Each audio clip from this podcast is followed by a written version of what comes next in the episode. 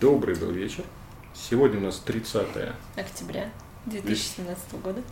Я Василий Сильвер. Я Маргарита Кайна. И тема сегодняшнего лекции Боги может смерти. Боги, боги смерти.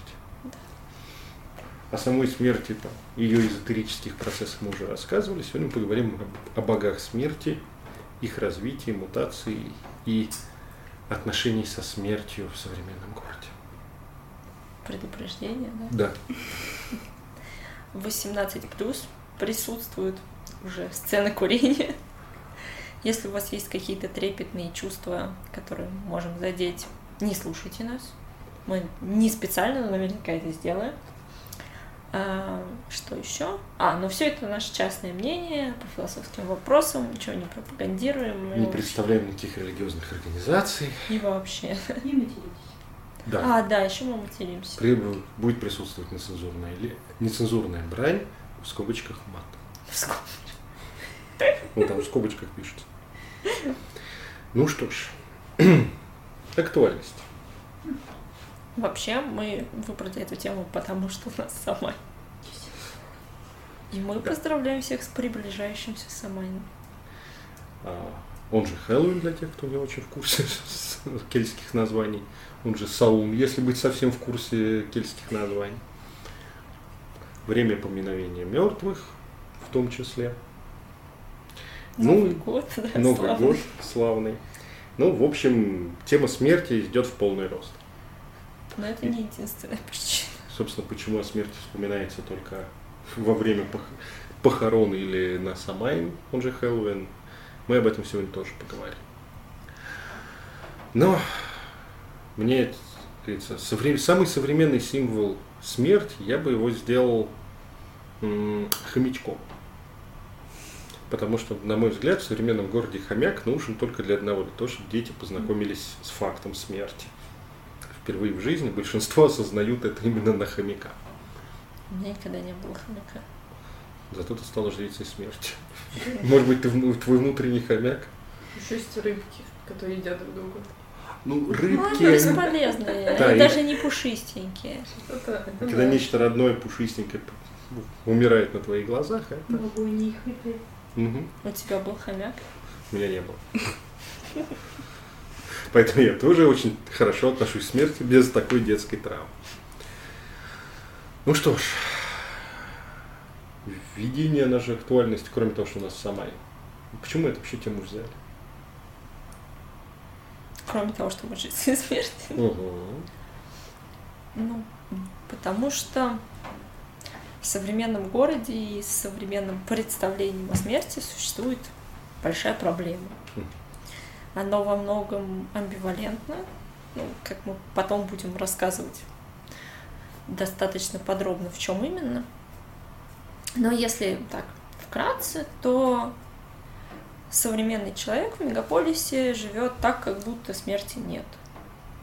Он от нее бежит, он на нее закрывает глаза, а, и типа а, мы, мы будем жить вечно.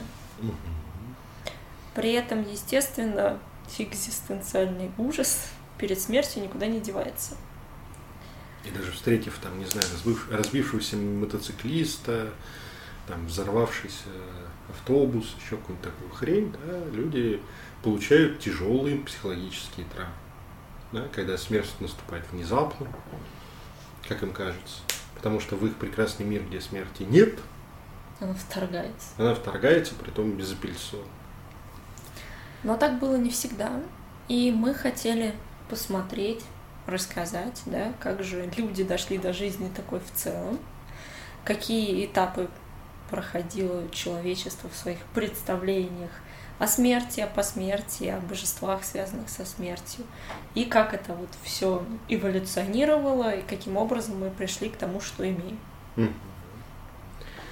Ну, начать нам традиционно с древнейшего мира, с того мира, когда еще не, не выделились все там, там привычные схемы восприятия реальности, когда еще не ум- умные или достаточно сложно организованные товарищи не начали разде- деля- делить миры на там, мир живых, мир мертвых, э, мир богов, мир великанов, мир еще кого-нибудь, вот это вся многомирие, а, оно присутствовало не в вертикальной какой-то такой структуре, небо, земля, подземля, э, преисподняя, а существовало в плоскости наших древних предков, да, можно сказать, такой ранненеолитического и донеолитического периода мир а, смерти, мир мертвых не был выделен в отдельную структуру от всего воплощенного мира. У них шло деление немножко иное.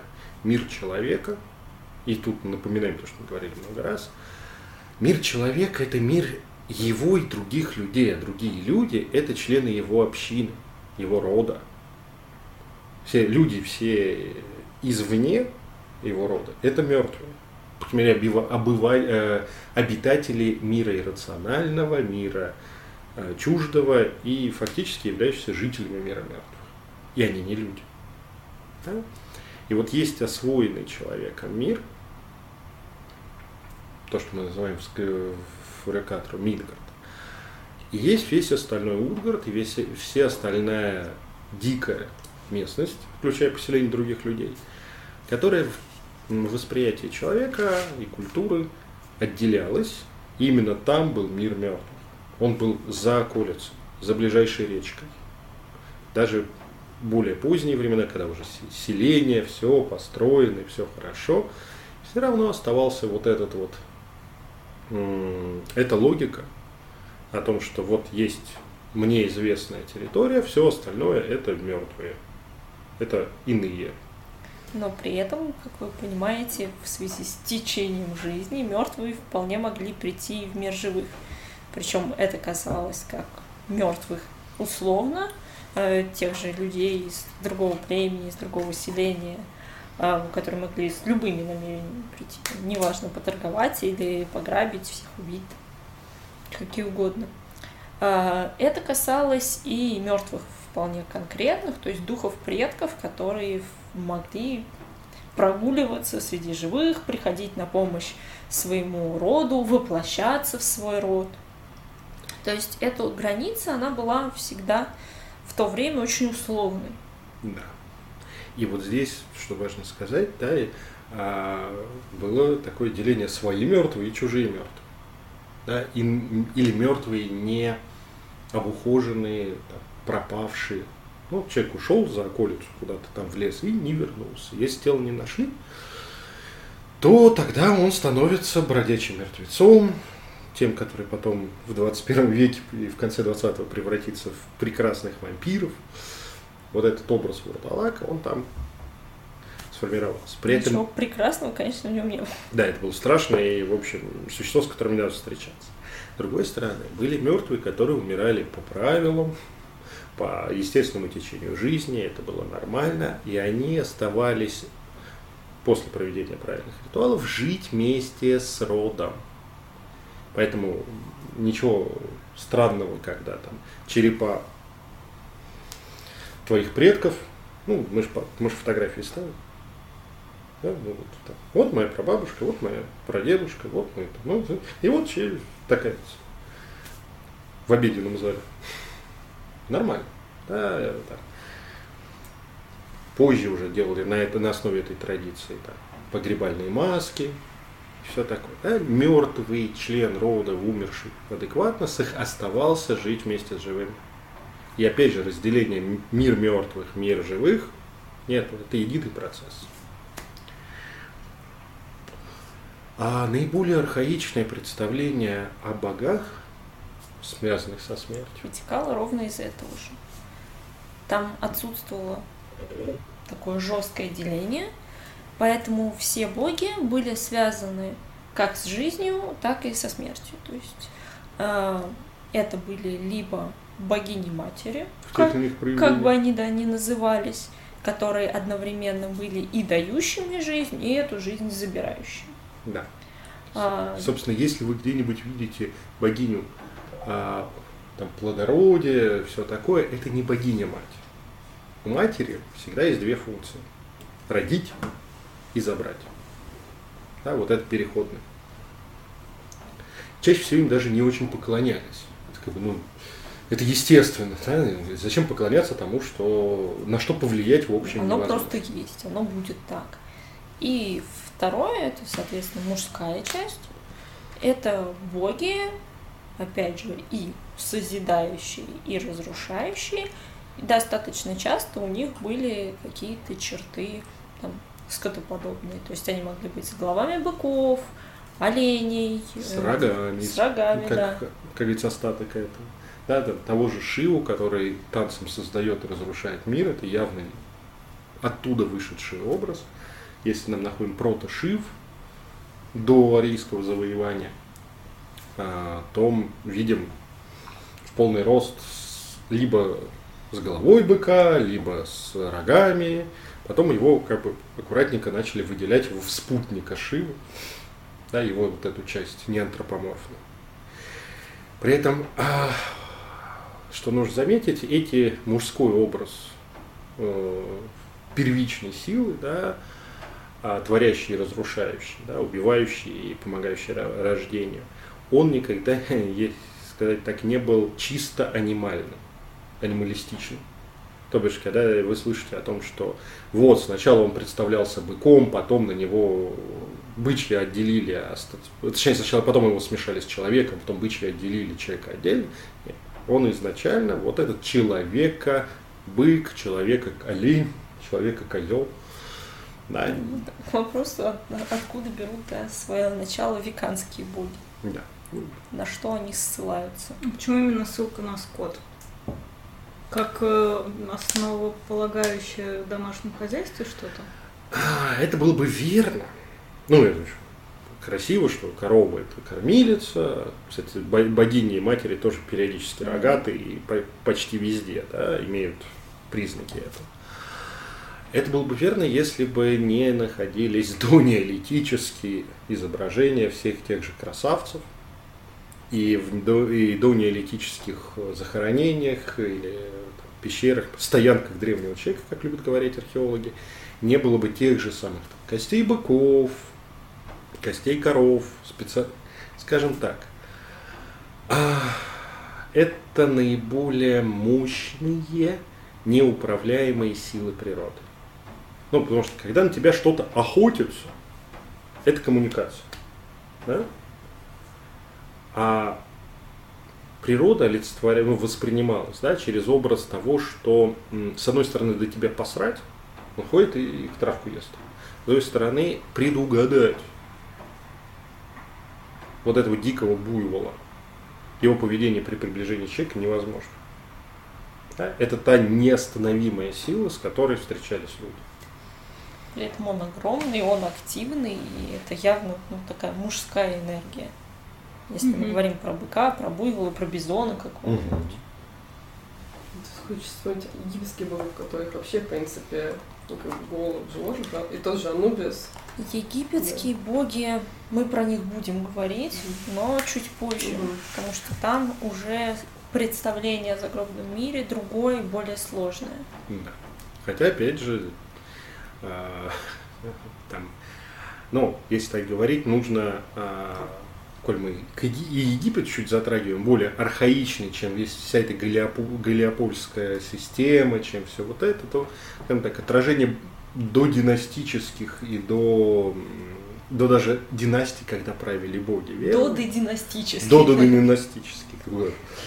А, то вообще-то нужно то, что сейчас, кстати, в сознании многих язычников а, мутировало, ну и в поздней античности оно тоже как-то сдвигалось. Нужно понимать, что богиня-мать воспринималась как нечто небесное. В очень многих культурах именно женская составляющая – это небо. А уже Бог-отец условный, да, вот этот рогатый Бог, это символ земли. То есть земля здесь мужская, а небо женское. А вот. То же самое коро- корова Нут, кажется, так и звали. Да, древнейшее представление в Египте, когда небо это корова, которая каждое а, утро рождает золотого теленка, который по ней же плывет к рту, где она проглатывает его, от этого беременеет, всю ночь он развивается в нового теленка, снова рождается солнечный теленок и поплыл обратно. Ну, так. У греков, по-моему, немножко по-другому было представление. У же гея все-таки была земля, такая рождающая. И уран небо. А, да, хотя, опять же, здесь Ну, там еще титаны были, да, это Да, совсем там- еще. Ну и, собственно, Гея родила титанов. Ну, А, С греками чуть сложнее. Во-первых, это не египетские, а Мгм. индоевропейские племена. Плюс нужно смотреть по историческим уровням, да, потому что геи как таковой не было, зато черты богини матери несет себе и там, остатки, да, несет и Геката, и еще ряд. Да, например, поклонение а, Минотавру, поклонение бык, быка человеку. Скажем так, э, крито-микенская культура, которая была подревнее э, эллинистического, даже просто греческого, а, хейцев, всех этих донайцев. Там как раз земное начало – это бык, а небесное начало там уже варьируется в разных источниках. Греки много это впитали, но опять же, у греков вообще очень сложно, с греками очень сложно, потому что из всех индоевропейских племен они были самыми женоненавистничными. Они пытались их, женщин, вот от любой принципиальной роли куда-нибудь, но при этом боги Олимпа, которые, типа, не забываем, они где? Они не на небе. Они на горе. А нечто торчащее вверх из земли. Понятно, что это мужской символ, да? Ну вот, и вот это, и вот это вот архаичное представление о женщине и мужчине, рогатым, боге, богине матери, оно также связывалось и с э, миром живых и мертвых по простой причине, за отсутствием разделения. Они были повелителями и того, и другого. Собственно, Земля и есть мир всех, кто живет. Ну, всех, кто существует, включая мертвых. Никто никуда не, в другие миры не отправлялся. Что, переходим дальше? Быстренько мы что-то. Ну, если вопросов по архаике, совсем архаики нет. Мгм. Ну, самый интересный, на мой взгляд. Для меня, да, как, как для язычницы. Самое интересное началось позже, когда из совсем там, палок-копалок и прочего перешли к уже более поздним представлениям. Где-то это была цивилизация, где-то это...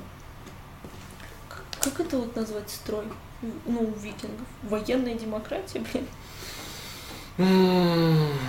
Ну, скажем так, военная демократия, Блин, пле- племенной? но он родоплемен... Вот это вот он дели... историческое деление, там, родоплеменной строй, потом такой-то, такой-то, феодализм. Это очень спорное деление. Если не брать марксизма, то он начинает разъезжаться просто потому, что элементы всего этого всегда сохраняются в более поздних вариантах, то возвращается к ним, да, потому что там та же средневековая Европа, э, это, скажем так, это не сразу появившийся феодализм, это сначала родо- вернувшийся родоплеменной строй, прямо на месте. Скажем так, я бы назвал это с цивилизацией, когда люди начали контактировать друг с другом и пытаться признать друг в друге людей. Да, вот в этот момент. Нач- Началось какое-то разделение, ну, начались те процессы, о которых сейчас будем говорить. Ну и с развитием вот этих контактов между людьми разных племен и цивилизации, и культуры а, началась интересная вещь, наконец-то, ну, для нас, наконец-то, да, потому что это нам более привычно. А, миры живых и миры мертвых начали разделяться, они начали разъезжаться. И мы хотели, наверное, последовательно, да, и проводя некие параллели, поговорить о двух культурах, Нам наиболее интересно. да, где нам, где строение мира, смерти и взаимоотношения между богами смерти, между собой и между ними и людьми кажутся ну, наиболее интересными. Это Древний Египет и это Скандинавия. С чего начнем? С Египта они были сильно раньше. Да, очень раньше. Ну, да, и у меня была мысль э, Египтом завершить, ну, вот эту часть, потому что Египет плавно перетекает в христианство. Да, его влияние очень мощное. Хочешь начать со скандинавов? Давайте со скандинавов. Все-таки как бы, пусть по времени мы пере, пере как Ну, по цивилизованности, да, они были вторые. Да, по уровню цивилизации, да. Египет более высок и слишком сильно потом повлиял на всю Европу, включая Скандинавию, когда туда пришли христианские культы. Ну окей, тогда начнем с... Давай, начинай со Скандинавии. А я люблю петь на эту тему долго и нудно. Здесь интересно, потому что у нас есть некие предположения, что если мы берем как раз Скандинавию совсем древнюю, близкую к тому времени, о котором мы рассказывали раньше, по крайней мере, по развитию культуры, то, судя по всему, тем божеством, которое сохранилось, либо как-то трансформировалось, да, но осталось а, в истории, которое могло совмещать в себе вот эти функции одновременно богини-матери и богини смерти. А. Богиня жизни, богиня смерти. Ну, потому что богиня мать это и я все вместе. Ну окей, Я зануда себе. ты вообще... А, скорее всего, была Ангербода. Либо то, как ее называли. Да, потому что это явный кёнинг, несущее горе, который со- явно сохранился с тех времен и обозначает только одну часть. Да? Плюс она же мать чудовищ, что говорит о ее ро- родительской функции, да, она же... Она же мать Хель, да. которая потом стала каноничной такой богиней смерти. А. А, поч- собственно, почему я так люблю скандинавскую мифологию в плане прослеживания этапов развития, ну, прослеживания развития, потому что в отличие от очень многих позже исследователями выхолощенных и постоянно сменяющимися заво- завоевавшими друг друга народами, здесь, судя по всему, в той культуре, которую мы сейчас называем скандинавской, а, финальной победы одной культуры над другой не происходило.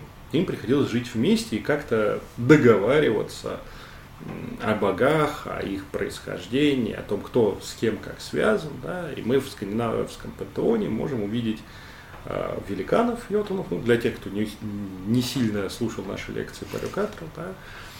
э, йотунов-великанов, которые нас не просто враги а, асов, да, как титаны. Вот. Они вообще-то поголовно асы, там чистого аса еще отловить надо. Да, Они все родственники, кто-то муж, кто-то брат, кто-то сват. И, и одновременно с этим есть совершенно настоящая отдельно ванна. которые вообще взялись по мифологии, непонятно откуда, непонятно как. Вот они все себя такие классные, у них с асами была война, Потом они помирились, а вот их происхождение вообще в тех источниках, которые до нас дошли, не а, известно.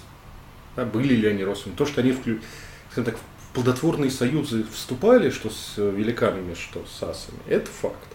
Да, то есть с репродуктивной функцией у них было все в порядке, виды сочетаются. И гипотеза, которой мы придерживаемся, да, в том, что здесь мы видим поэтапная смена представления о мире, которая в итоге получилась такая сложно структурированный мир. да, и смешение пантеонов, скорее всего, разных просто племен или Да. Есть, если мы говорим о древнейшей Скандинавии, то тут мы отходим к нашим нежно любимым а, рекам, они же йотуны, они же великан. И среди них действительно материнская фигура, вот, претендующая на роль богини-матери, и про которую четко написано, что она родила потом всех участников процесса, вот, за исключением Локи да, и Исур, как пер- первоначально, а, бога солнца изначально, да, солнечного. Даже с- бога солнца, солнечного света, вот здесь Это обычно разные боги. Вот здесь сложно, потому что сохранилось практически ничего про это. Вот. Это Ангербуда. Да? Она же, как владычица богини, э, владычица мира мертвых, она несет, она ведьма, она несет э, не только знания, но и колдовство, владычица Железного леса. И, видимо, тот самый Железный лес, в котором живут чудовища а, разного происхождения, а, как раз отражает, ну, отражал представление древних скандинавов, совсем древних, Мгм. о мире мертвых. А, Не тех мертвых, которые остаются в роду, которые были похоронены, и все как положено, те жили рядом с живыми. А это тот мир мертвых, который за околицей. То есть, где есть вурдалаки, где есть всякие оборотни, чудовища, э, где все странное и куда просто так уйти и вернуться невозможно. Понятно, что вряд ли он назывался железным до того, как там появилось железо. Но одна из таких принципиальных моментов в мифологии, что мир мертвых это чаще всего, почти всегда мир, где все наоборот. Где то, что адекватно для нашего мира, неадекватно. Да? Если кто-то здесь красавец, там он ужасен. Если он здесь ужасен, там он красавец. Да? И вот лес, но не плодородный, а металлический. Да? Он одновременно живущий в этом. Да? Это очень похоже на большую часть э, мифов о загробном мире. А Вот. При этом у меня есть подо- а, вообще ни на чем не обоснованное, может быть, на просто искренней личной любви. Тут называется, можно отпинываться от этой гипотезы, но так я везде ищу параллели хоть какие-нибудь, то единственный образ богов и великанов, а, ванов, асов, йотунов, а, рогатый во всей этой тусовке. И, следовательно, относящийся к э, древним индоевропейским божествам, откуда-то оттуда пришедшие. Изображение единственного бога с рогами. Вот других рогатых у них нет. Это и Локи. Есть большое подозрение, что мужскую функцию при в- как бога земли, бога вот этого вот земного мира, выполнял Локи. Тем более именно от их союза родились все дальше чудовища. Ну, как, вот он, муженек-то. А вот. Но постепенно, с изменениями пантеонов, а, с, возможно, с приходом Да. других племен, Плюс к этому, да, вместе с приходом других племен, племен появляется другая схема с э, ванами уже, явно неолитичными богами, не столь древними. И вот здесь интересное выделение, вот, когда выделение специальных мест для особых мертвых. ну, сейчас, вот оно, нет, не произошло, не, Да, не- да. И как раз, по сути, образ богини смерти распадается на две части. А, это Хель, которая становится владычицей мира мертвых. Причем она же дочь Ангербоды, то есть она наследница вот этого мира мертвых. Как-то переделана, возможно, учитывая, что мир мертвых это Хельхейм, то либо она в его честь названа, либо он в ее, это просто ее владение. да. Здесь можно спорить. Вот, но в итоге она становится хозяйкой мира мертвых всеобщего некого. А, И появляется Фрея из Ванов, которая хозяйка мира мертвых для крутых. Да.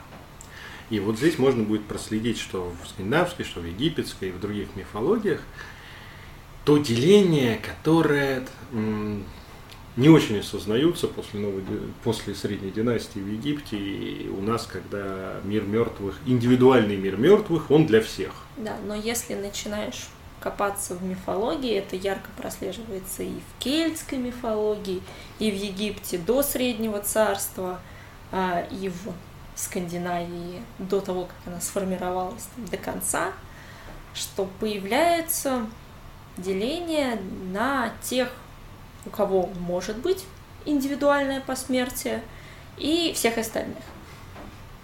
Все остальные начинают, продолжают перерождаться так, как, ну, э, перерождаться, умирать и жить вместе с родом. Вот как, как всегда. Либо уходить там в некий общий мир смерти, где они становятся безликими тенями. Ну, то есть такое унылое существование волочить в том или ином виде. Ну, окей. Что? В общем, Ты не согласен? ну, я не согласен, что родовая жизнь унылая, если они там помогают внукам. Ты считаешь, что индивидуальное посмертие менее круто, чем... Нет, ну, круто, не спори. Вот. Благо, к нему все стремятся. Вот. Но, жи- э, скажем так, вот этот архаичный представление о жи- э, мире мертвых и живых вместе, он для обывателя, он для нормальных людей.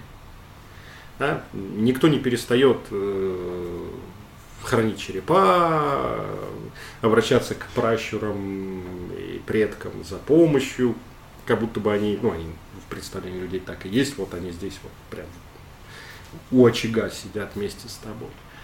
Но и появляются в связи с усложнением мира и жи- жизни, появляются герои. И мир посмертный для героев в скандинавской традиции, такой средний, да? Мгм. не финальной версии, которую мы знаем по этому, а промежуточный — это фолькванг. Собственно, чертоги Фреи, поля сражений, где эти воины и продолжают биться, наслаждаться жизнью, а, пиршествами, словосражениями. Поля удачной охоты, блин. Да, это похоже на землю вечной жизни, поля вечной охоты у кельтов. Но Авалон Да. и прочие. То есть те места, куда попадали как раз вот те, кто отличился тем или иным образом за свою жизнь. те, кто заработал, скажем так, чаще всего даже не за жизнь, хотя это тоже ценилось, но прежде всего за то, как, как сдох. Вообще, в большинстве случаев в древних представлениях судьба посмертная, э, она не о том, как ты жил. Жил ты по вирду, условно, да, в то время. Да, жил ты как положено. А вот как ты подох, соверш- как совершили обрядные рит- об- ритуалы погребения, при каких обстоятельствах, сколько врагов ты там нашинковал перед тем, как испустить последний дух. Да, кельты тоже этим особенно удачно развлекались. У них прям понятно, что записано уже там в христианские времена, либо в римские, да, но у них есть прям четкие перечисления. А вот в поля там вечной охоты могут попасть. И далее по списку те, кто умер в бою, те, кто умер от заразной болезни, те, кто умер от разбитого сердца, те, кто умер странно, те, кто умер от встречи с Богом, те, кто умер не встретившись с Богом, да, ну, там вот так далее, там такой список того, как можно необычно сдохнуть, чтобы получить индивидуальное посмертие. Но финальный момент жизни это и есть тот момент, когда все решается. И понятно, что нужна странная смерть, нестандартная, не просто как вот все остальные, чтобы выделиться и, говоря проще, чтобы тебе помнили, как о личности. Награда Давида. Ну, как большая Грязно. часть саг. И как складываются герои. Да, достойный премии даже. Да.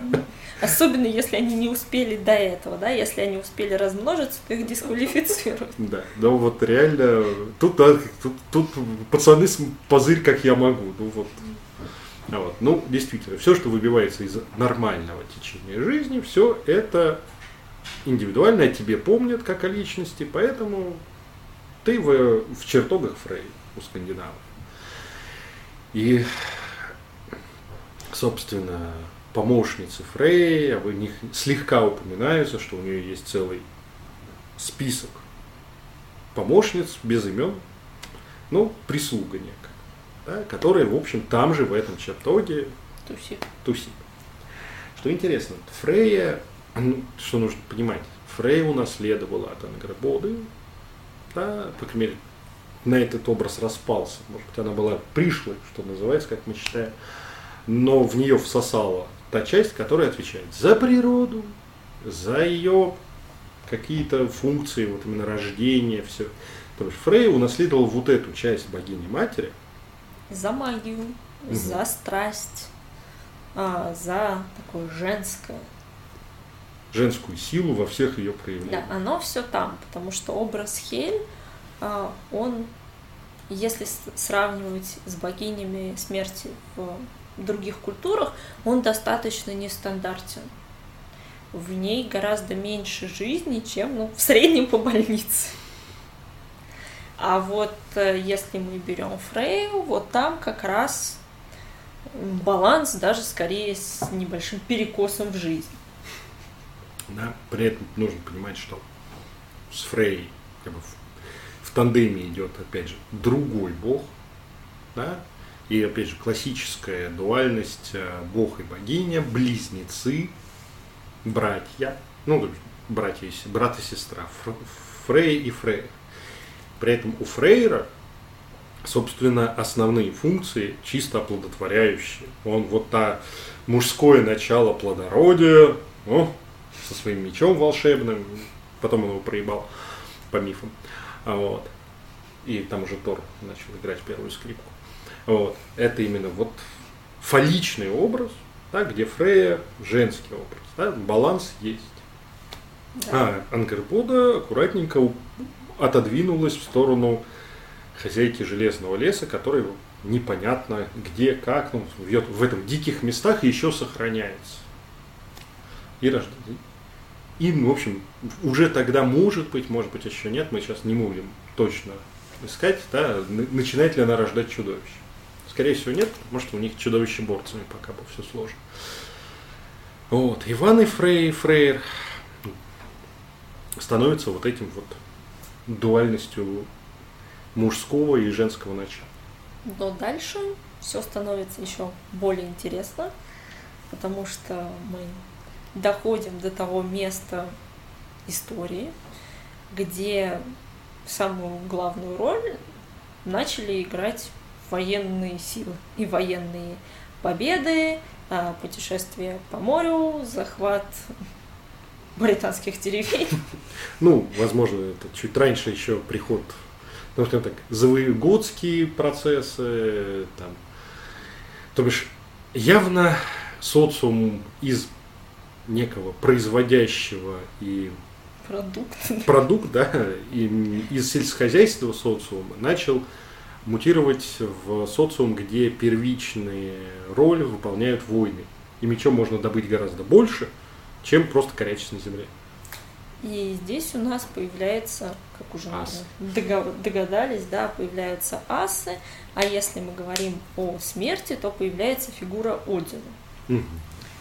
А, сама по себе очень интересная, об Одине можно говорить отдельно и долго, потому что у него есть и функция магическая, и в женском платье вы видели, и магию совсем не мужскую он практиковал, пока не обрел руны. И потом продолжим. Вот. Но, тем не менее, это бог мужчина, покровитель воинов, и у него появляется свой а, загробный мир, собственно, Вальгал, в которую стремятся все попасть. При этом самое интересное, пожалуй, вот во всей этой истории, это то, что ни чертоги Фрей, ни Хельхейм не прекращают свое существование. Их никто не отменяет. Это все начинает сосуществовать вместе. Мгм. И, ну, фигура Одина, опять же, в нашем полумарвеловском представлении современного социума, я люблю Марвел, он концентрированно выдает так, как это вот все представляют. Да, у нас на него переносятся всевозможные представления о верховном боге, естественно, эллинизированная культура современной Европы, э, радостно ты в него пихает Зевса, глав- ну, если глава богов, то почти как Зевс. Да, забывая о том, что громовержец там Тор. Вот, что явно на более раннем этапе, ну, потому что на этапе только слияния этих культур, и до Одина верховным богом почитался Тюр, бог закона, бог социума, бог правил. И забывая о том, что в принципе скандинавская культура, она не была однородной, и в зависимости от э, фьорда, в зависимости от многих разных обстоятельств, э, в том или ином конкретном поселении под властью конкретного конунга или ярла, верховным богом мог быть то Один, то Тор, то Тюр, то еще кто-нибудь. Хоть Хемда.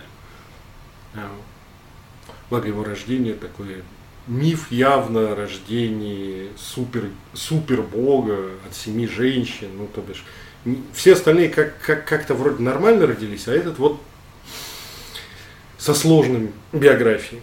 Вот. То бишь явно с претензией на величие. При этом, почему мы говорим о том, что здесь идет смешение культур, но не замещение их друг другом, вот этот многослойный пирог. Потому что сохраняем Фрейю, сохраняем Фрейра, это все есть. Боги общаются, и, они, и также почитаются некоторые великаны, которые, чьи функции никто не взял. Одновременно идет дублирование функционала, при том без отождествления богинь. Да, там Сив, богиня плодородия. Она совершенно не смешивается с Фрей, которая богиня плодородия. И Ангербода плодородие такое дикое, тоже вот, пожалуйста, все на местах. Да? Это никого не смущает. И Один вообще-то есть большое подозрение, что Один выдвинулся на передний план – как раз вместе с завоеванием Британии, вместе с походами, вот этими вот совсем уж классненькими, да, потому что все больше основная мужская, мужская роль да, становится вот в этом уплыть, классно сложиться, если удастся вернуться с добычей. Здесь, конечно, воинский бог Тор, но а, Удин, он именно бог смерти, славный. Одновременно, так как он связан со смертью, у него же в комплекте идет мудрость, волшебство и все остальное. Потому что мы знаем, что мудрость идет всегда из загробного мира, в культурной древности. Вот.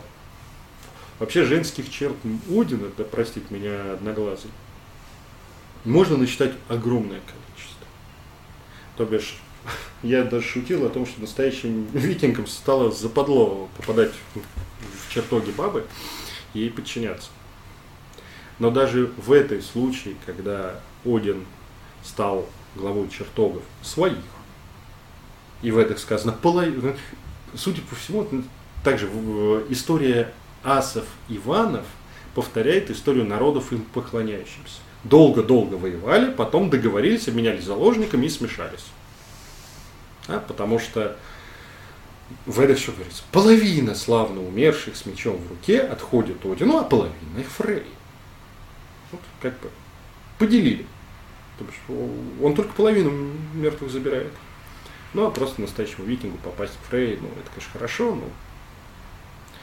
И то, что шла мутация, да, видно, что внезапно, да, вот для, опять же, остальных культур это странный эффект, если бы не бэкграунд женских богинь смерти, а кто тот самый собиратель душ славных мертвых, славно убившихся?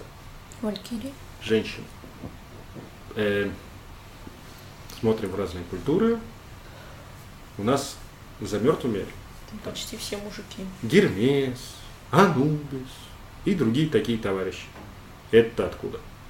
Ну, учитывая, что воительницы, конечно, бывали, но это не мейнстрим ни разу. Как бы сейчас наше кино не пыталось это показать в нашем феминистичном мире. То, судя по всему, это проекция более раннего представления, когда спутницы Фрей забирали мертвых, теперь ну, она выделила штат для Одина для Вальгаллы. Ну, же как-то обживаться. Возможно, потом, если бы христианство все это не заровняло, все бы дожило, дожило то, что Один остался бы одним владыкой мира мертвых, а Хель осталась бы для тех, кто ну, лох, и, лохом жил и лохом помнит. Да, ну, да, при этом при наличии Хельхейма, Хели, мира мертвых, все остальное, все классненько, но почему-то предки продолжают спокойно жить рядом с, с нормальными бондами, семьями. Ну вот они. Как, а туда кого? Ну, наше, это наше сознание современного человека пытается все разделить. Мы вслед за греками все рационализируем. Поэтому нам нужны еще свои списки о том, а кто попадает в какие чертоги, при каких условиях, э, как надо умереть, э, как надо сложиться. Нет, понятно, что если ты упал за борт пьяный, то ты ушел в хель. Ну, потому что тебе ни, ни в роду никто не почтил, и никому ты не, не стал это нужен здесь. Такой дебил.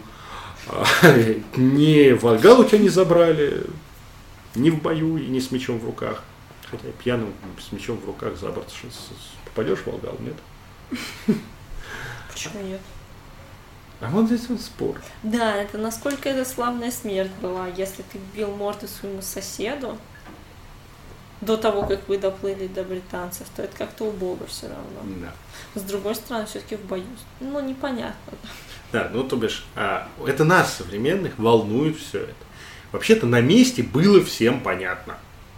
Какая Би- смерть славная, какая... Да, то бишь, в общем-то, по внешним признакам она могла быть одинаковой, но этот в Хель, этот в роду остался, этот к Фрей, этот к Одину. Ну, под ним же видно. И неудивительно было бы для да, человека того времени увидеть Валькирию, все, как надо. Ну, вот, все понятно, ну, это же понятно. Зачем об этом описывать? Это, как говорится, как скандинавы не очень описывают, кельты не очень описывают структуру их мироздания своего, ну, даже в пользу за Потому что а что петь о том, что понятно? Вот как появилось, как пришли племена, да, палагини, да, Да. да, ну да. Как все, вот это интересно. А кто сейчас кем, есть у Мориган какие-нибудь чертоги, нет у нее чертогов. Да, это неинтересно. О, ну, все же знают. Вот что об этом говорить. Вот. И вот эта вот скандинавская сложная структура показывает вот эти мутации, да, как, как постепенно, постепенно вырастает. Да, при этом, опять же, мимо всего этого не, прос, не, прос, не прокандыбал наш э, древний рогатый бог в варианте Локи. Э, мы не очень знаем, и так как отдельных сказаний о ванах не сохранилось, как отдельных историй, а, как кем он там представлялся и как он там действовал, то, но при асах он все еще был в полный рост, и при этом он не просто один из асов или там принятый в круг асов, он побратим Одина.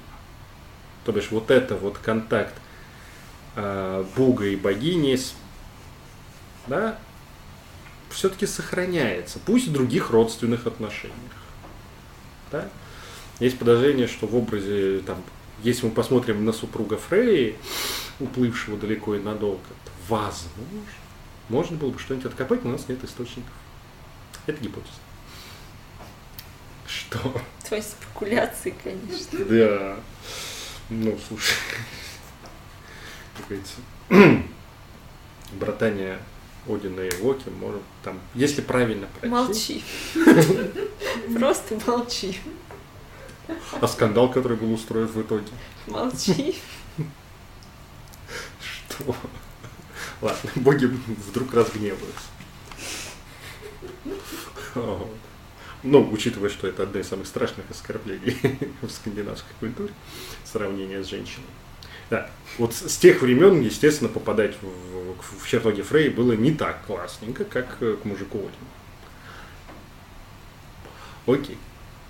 Со скандинавским понятными. Да, поэтому мы имеем трех богов смерти, как минимум. Хель, Фрея и Один. Я специально сказал бог, не богов и не богинь. Хорошо. Чё, ты Да. перейти к Египту? Ну да, если вопросов, комментариев нет. А, в Египте система интересная очень, и можно проследить, как она развивалась. Благо у нас все-таки какие-то письменные источники есть по Египту разных эпох, а, и можно плюс-минус восстановить, как оно было. Вот. И если мы не берем совсем а, до цивилизации, что там с До палкой- додинастический, Да. как мы его определили. что там с палкой-копалкой было, ну, скорее всего, все то же самое, но благо у всех похоже, да, то в период уже ранней цивилизации, когда э, загробный мир начал выделяться отдельно от мира живых, а дуат, загробный мир египтян, а, на первом этапе развития представления о нем находился на небе. И опять же, Да.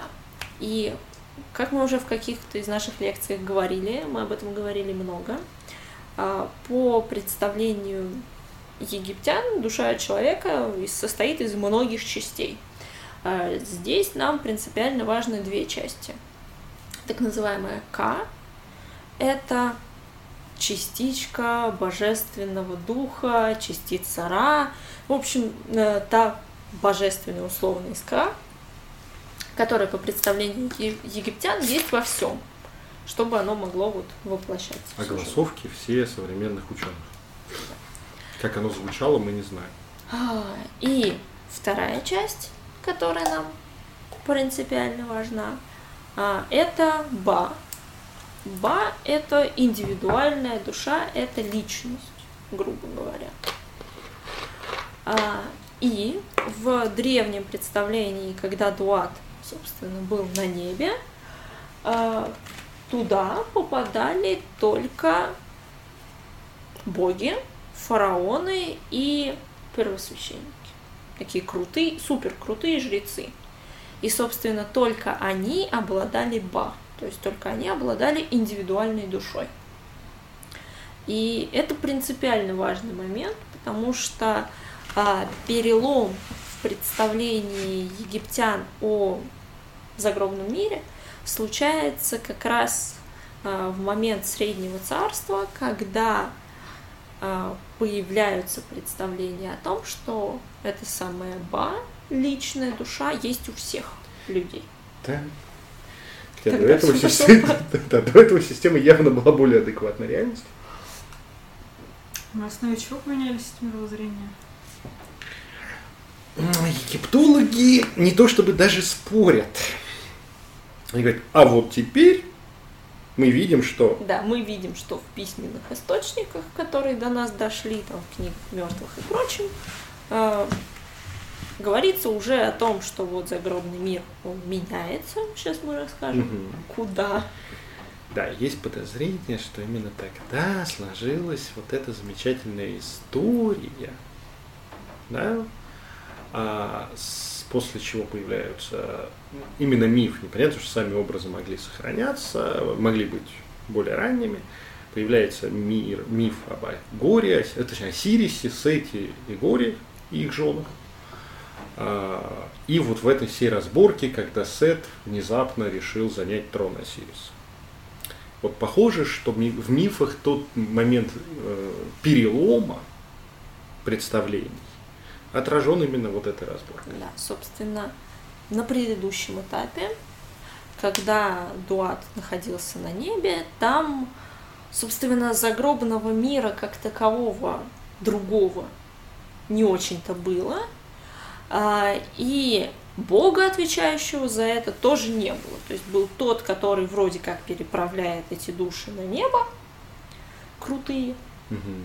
а там этому и поклоняться не очень осмысленно, потому что, а что там, боги, фараоны и супержрецы, и вот им и надо поклоняться. То есть Они должны этим развлекаться. которое за это отвечало, не было. Вот. Судя по всему, потом в переходный период, когда представление о том, что загробный мир наверху чуть-чуть съехал, и он стал на западе, а, вот в этот переходный этап примерно там раннего да, царства, Мгм. скорее всего, хозяином загробного мира был Сет. Ну, потому что у Сета очень много а, черт, которые на более еще архаичном варианте от, а, его а, отсылают. Ну, Сет он может быть в разных селениях по-разному назван. Здесь мы говорим привычным нам названием. А, почему? Потому что у него очень много черт. Он покровитель чужез- чужеземцев, а понятно, что в архаичном обществе чужеземцы это мертвые. Он покровитель пустыни и всего вот этой различия. Одновременно он по- покровитель войны. Да? А, то бишь путешественников и воинов, которые отправляются вне обжитых египтянами территорий. Естественно, там нужно покровительство того, кто за все это отвечает. И, собственно, Сет был равновеликим богом, потому что мы находим в именовании тех же фараонов, да, имена Осириса и Сета вместе. Ну, как бы, это два покровителя династии. И, хорошо. соответственно, его супруга Нефтида, она как раз вот с, с ней странно, потому что ее в полной мере богиней такой плодородия Матери. назвать нельзя, потому что она типа богиня неплодородных земель. Но, судя по всему, это имелись в виду как раз те земли, которые не обрабатываются человеком. То есть она богиня диких земель, соответственно, той же зоны, где Сет, плюс войны, плюс магии, страсти и всего того, что, не считая плодородия, обычно таких архаичных богинь присутствовало в полный рост. Именно богинь матерей. Да, вот жизни и смерти. Да, но в то время, когда с этой Нефтиду вошли так в пантеон плотно, э, появились как фигуры, о которых мы имеем описание уже, э, тогда за всю живую часть отвечали Осирис и Изида. Нужно еще понимать, что мы делаем, имеем дело с э, Египтом, где каждый клочок плодородных земель был обработан. Ну, то бишь, не- у нас плодородные долины, мы просто их не обрабатываем. Вы что, идиоты? Да? Дикого, дикой и одновременно плодородной природы Просто нет. Просто нет уже достаточно давно. Везде живут люди. И Изида, как богиня плодородия, все, она как раз относится к обработанным землям и к людям. Да, при этом они сестры. Да. То бишь вот здесь вот этот вот се- сестринский перенос, да, связи, что вот женское начало, плодородие земли, матери и всего остального, в том числе и смерти, у людей это Исида, а за пределами это Нефтида. Все, уда- все удалось. Также и Осирис, ну, два брата. Осирис и Сет. Все у них сложилось. То, то, что там, где мы, там Осирис. Там, где кто-то иной или где-то в ином месте, это Сет. Это, по идее, можно сравнить с Кастанедовским тоналем и Нагвалем? Ну, Мидгард, Утгард. Мидгард, Да. Утгард, да, это вот это же древнейшее разделение в нашем человеческом сознании на свое чужое. Познанное и непознанное. Непознанно, да. Да. Ну, херня какая-то, ну там должен быть Бог. И, собственно, резкий перелом в понимании загробной жизни случился как раз, видимо, с развитием мифа о войне Осириса и Сета. Мы на самом деле не знаем, отражением каких событий является, ну, исторических, является вот этот миф, можно только домысливать в меру своей испорченности. У меня испорченность, вы еще на не поняли, большая. А вот. Но во взаимоотношениях э, Осириса и Сета э, есть два пункта. Первый малозначимый для египтян. Это, ну, типа, нормально. То, как Осирис набухался, э, возлег с женой Сета, с Нефтидой. И от этого противоестественного союза родился бог Анубис, который в дальнейшем курсирует между мирами живых и мертвых. Ну вот, тут как бы, опять же, что отсылает Нефтиду к, богине мертв, э, мира мертвых. А Но мы не знаем, на это ли возбудился Сет. Хотя это была бы красивая привязка для рационализация для современного человека, конечно же, два разных мифа. А, Сет с какого-то перепуга. Нигде не обосновывается мотивация, но в мифах мотивация не нужна. Да, за- за- зачем новорожденный Гермес спиздил Аполлона коров? Потому что мог. Это же, это же мифологическое описание неких процессов. Ну вот, Сет, решив а, занять трон Осирис Осириса, охренел, да? да. А, занять трон Осириса, если мы, по судя по всему, это некое вторжение дикого или чужого в мир привычный египетский, убивает Осириса. Да, при этом вторгся он с запада. Ну, логично. все случилось. А, убивает Осириса, и Осирис отправляет, расчленяет его, чтобы нельзя было со- собрать все это такое. И, отправ... и Осирис прямым поездом отправляется в мир мертвых. Но бабы все испортили. Так, задумка была хорошая, но мир был спасен. А, известно, я думаю, почти каждому, что Изида На пару с Нефтидой, кстати. на пару с Нефтидой, да, женушка там явно понравилась. Вот. А, собрали остатки Осириса, нашли всюду, куда Сет их запихал. Ну, не все. Да, за исключением самого главного части Осириса, с их, потому что цель-то у них была возродить его в новом виде, в новом качестве. То бишь, они не нашли Анха, члена. Потому что его скормили крокодилом.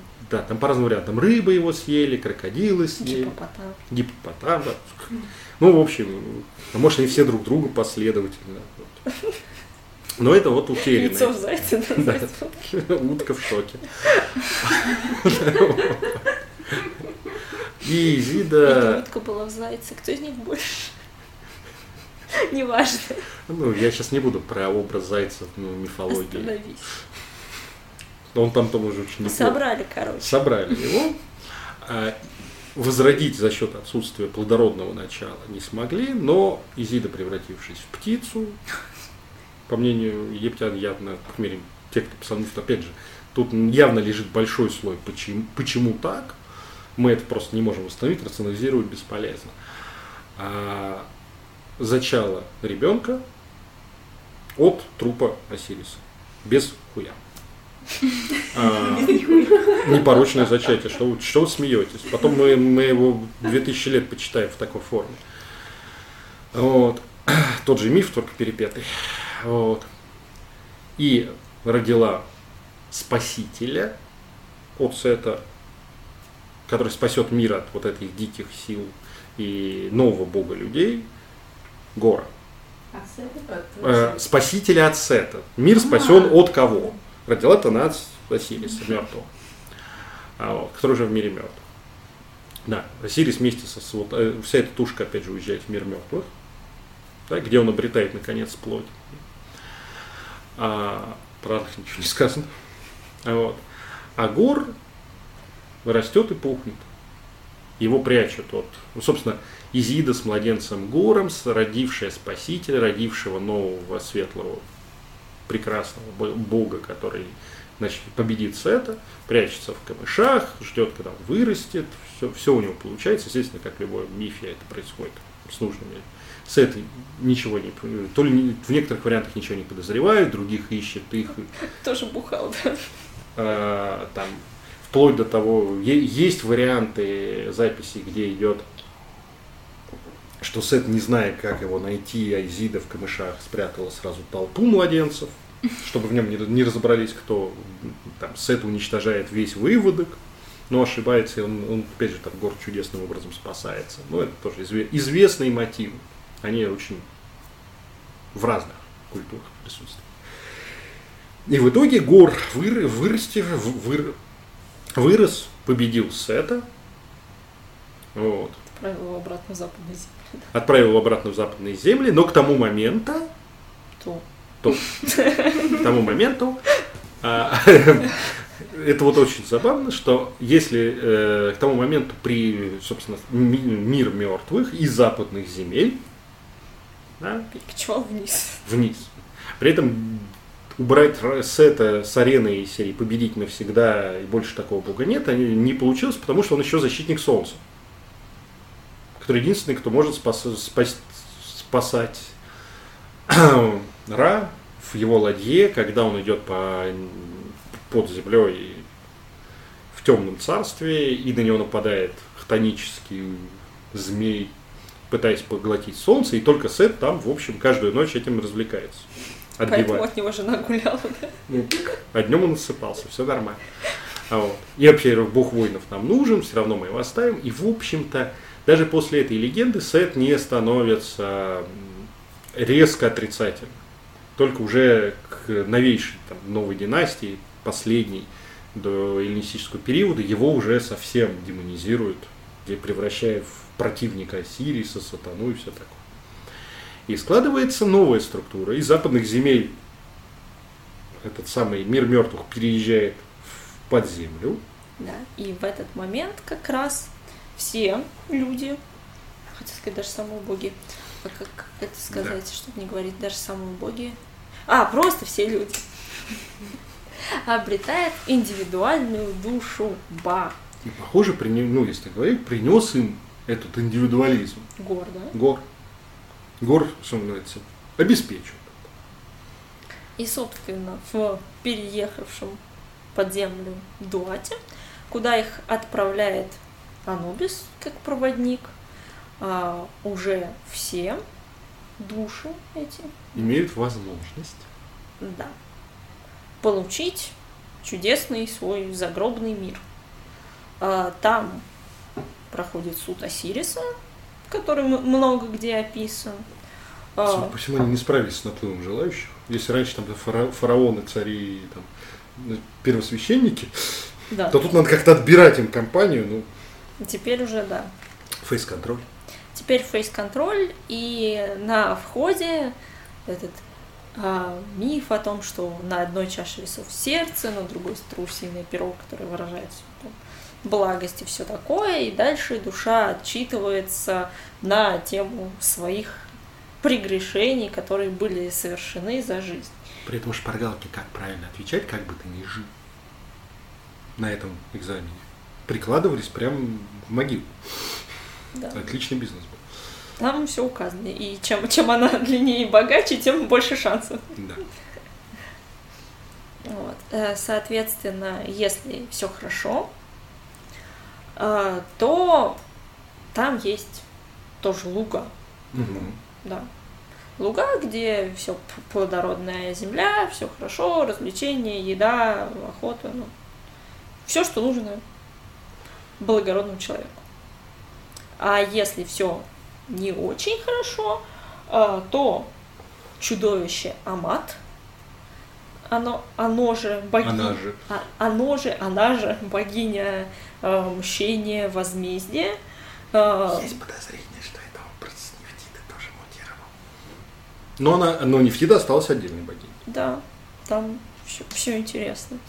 А Вот, а, и, собственно, это чудовище жрает душу и, и все. Да, жи- жил ты как бревно, ну вот, кормом и остался. Да. А К частица, собственно, Ра, отправляется обратно и дальше уже может перерождаться в других. Может, понимаешь, что вот эта сложная система с ценностью индивидуального ба, вот это со всем этим, это уже такой высокая цивилизация Египта, когда последний золотарь искренне подозревает в себе самость и подозревает, что он личность, а не просто тут говнопас. Вот. Да, это уже где-то 2000 лет до нашей эры. Потому что высокая культура для этого нужна, чтобы, как говорится, и что это была за социалистическая революция, в которой люди во главе с Гором э, боролись за право на личное бессмертие, которое потом придется доказывать, мы не знаем. Вот. И как раз э, вот это представление о загробной жизни, оно таким считается финальным. Канонично. Вот, да, плюс есть еще один добавочка, что в этом позитивном да, мифе есть еще отложенный конец для, для будущих серий. Ну, то, что Осирис рано или поздно возродится, вернется в мир живых вместе со всеми с этих полей. Прям в их тела, они в своих телах и вернутся. Все хорошо. Да, почему еще так была важна мумификация, сохранение тела, потому что потом еще использовать это надо все. Да. Он, конечно, нап- наполнит их жизнью, но вот. И, собственно, если мы говорим о владыке мира мертвых, то в позднем варианте египетской мифологии это Осирис. Ему вообще-то на дела живых глубоко посрать. Вот ты умер, отчитался, там разберемся. Там, ну, там количество судей, все это, столько всякого Да, наворачивают. там, естественно, много богинь, которые там вокруг него. А это одно из центральных там, понятий в египетской вообще мифологии. Это еще и мат, вот эта справедливость, богиня справедливости, справедливость как понятие, кому чего. Да. Ну Вот. Это все, конечно, такое расширенное представление, да, но существовало. И опять же, нужно понимать, что египетская мифология, она не была однородной. То есть было как минимум три таких центра больших города, где это все рождалось и процветало, и в зависимости от этого а, чуть-чуть или сильно мифология отличалась. Но такой какие-то общие зоны у них были. Ну, в том числе представление более позднее уже после Среднего Царства о Дуате, оно было вот примерно как мы описали. Историография, которая очень любит сам Египет и не очень любит завоевавших их на, нек- на некоторое время семитские племена гексосов, например, э, ничего не говорит, что же думали о посмертии в Египте при гексосах, а учитывая, что гексосы, ассимилировавшись, сделали своей династии покровителем не Осириса с гором, а Сета. Ничего хорошего, значит, они не думали. Да, то бишь. И что там было, и какую, вот какие роли они отводили другим богам, мы не знаем. Но они плюс к этому Сета в тот же период, возможно и раньше, проассоциировали с Баалом финикийским, быкоголовым, опять же, из- изображающимся. Там, конечно, в, в развитой финикийской э, культуре, если мы берем цивилизованные огромные города, Баал это полностью антропоморфное существо, а быки где-то рядом, ну, мы уже видели это на Шиве, да? А в более раннем или более диком варианте это вот быкоголовый мужик, Минотавр рулит, да? бычье. Его же ассоциирую- ассоциировали с Сетом, то бишь, хотя у египтян совершенно другие головы в этом плане, но вот близкое. Ну, после победы, точнее, революции против гексосов, естественно, Сет совсем Потерял свою позицию. да. Ну, его, опять же, чуть-чуть оставляли, но он уже совсем зло-зло. Вот. А вот Осирис, гор и Осирис, это так. Что Осирис под землей, гор его представитель здесь, рано или поздно вернется. Вот, собственно, вот здесь мутация. Дальше, вокруг этого огромного конгломерата представлений, с ним начинают смешиваться все возможные эллинистические иные представления, и начинается мутация всего этого, когда Ба начинает ассоциироваться с личностью здесь живущего, которая должна уйти в Аид, по мнению греков. Ну, вот. А вот К – это то высшее Я, которому, которое перерождается, по мнению платонических культов. Неоплатонизм там тоже отыграл по полной, при этом не пощадил никого, туда же запихнул младенца Гора, туда же запихнул и Осириса, то бишь все это вот варилось, да, и сколько философских школ было, столько и представлений, как это все сочетается. Из одного из направлений этой мутации, за, круто замешанной на и семитских культах, и на египетском, на всем этом родилось христианское представление. Почему, собственно, я хотел это оставить ближе ко второй части. Я думаю, что стоит сделать перерыв, Мгм. и уже второй части христианское, и потом современное представление. Так, ну что ж, теперь мы переходим к следующему этапу, который мы планируем обозреть, который, собственно, можно было там и про, как мы в перерыве сделали, поговорили о Парфии, о Дионисе, о непорочных зачатиях в других культурах, и порочных тоже. Вот, да, и ведь лично присутствующие на лекции имеют свои бонусы. А теперь мы переходим, перескакивая всю античность. Да, к более уже поздним представлениям о загробном мире, которые знакомы всем, наверное, нашим слушателям, а, потому что это представление связано с христианством. Да. И поня- видно, что христианской традиции, с одной стороны, много там, и из Ветхого Завета, и из греческих гностических представлений, а мы, точнее, эллинистических, потому что к континентальной Греции это не имеет никакого отношения, это имеет отношение к той самой Александрийской библиотеке и неоплатонизму, и гностикам. А, но здесь силен еще и образ, который мы только что описывали, да, младенца Спасителя, мира мертвых, возрождение в своих телах, суд, все вот в полном объеме. И здесь мы получаем такую историю, что э, согласно христианским представлениям, э, мир живых и мир мертвых, они полностью становятся отделенными. Если в любом язычестве это все равно тема такая несколько зыбкая и граница так или иначе проницаема. Да, там есть супер условия, там, что вот в такой-то день мертвые приходят. Например, как на Самань. Либо супергерой может отправиться в мир мертвых и вернуться оттуда. Да, там должны быть какие-то знамения, ему должен кто-то помогать, еще что-то, но в принципе туда-сюда оно ходит. Транзит имеется. Да, тот или иной транзит присутствует. В исключительных случаях, но он есть. Это во-первых. А во-вторых, духи рода тоже вокруг рода, они обитают. То есть они Ни в одной системе язычества их не отменили. да. А, что касается христианских представлений, здесь разрыв колоссальный между миром живых и миром мертвых. И а, хода туда-сюда у людей нет. То есть, соответственно, дальше мы получаем, что человек умирает, и либо по православным представлениям попадает либо в ад, либо в рай, по католическим, соответственно, может еще в чистилище, а потом очи- очиститься от грехов и в рай При перейти. этом, ну, я сегодня за- в роли зануды. А, нужно понимать, что по православным, ортодоксным а, представлениям я тем выяснял долго и нудно, как оно все там работает.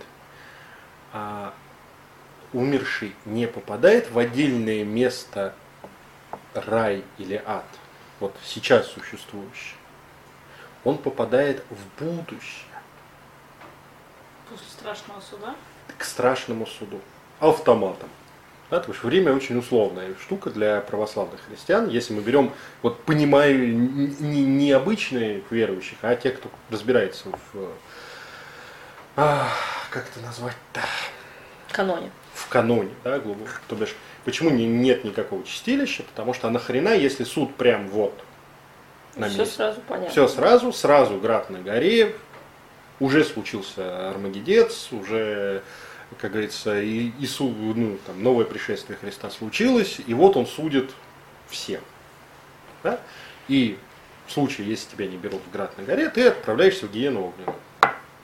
Да, и, собственно, которая стала в православии адом. А понятно, что христианских вариантов этого всего было огромное количество. А вот.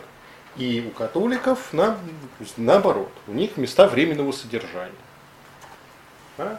То бишь, те, кто умирает, их сразу временно отправляют либо в рай, либо в ад, либо в чистилище.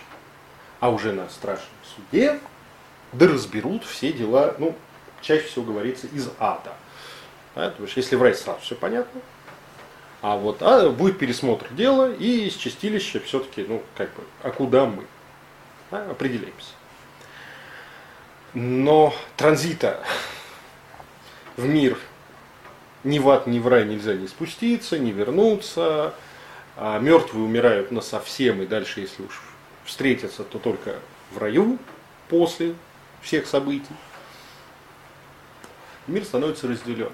Плюс, что важно сказать про христианства. Да? Я немножко, конечно, иронизирую над тем, что они своего младенца Гора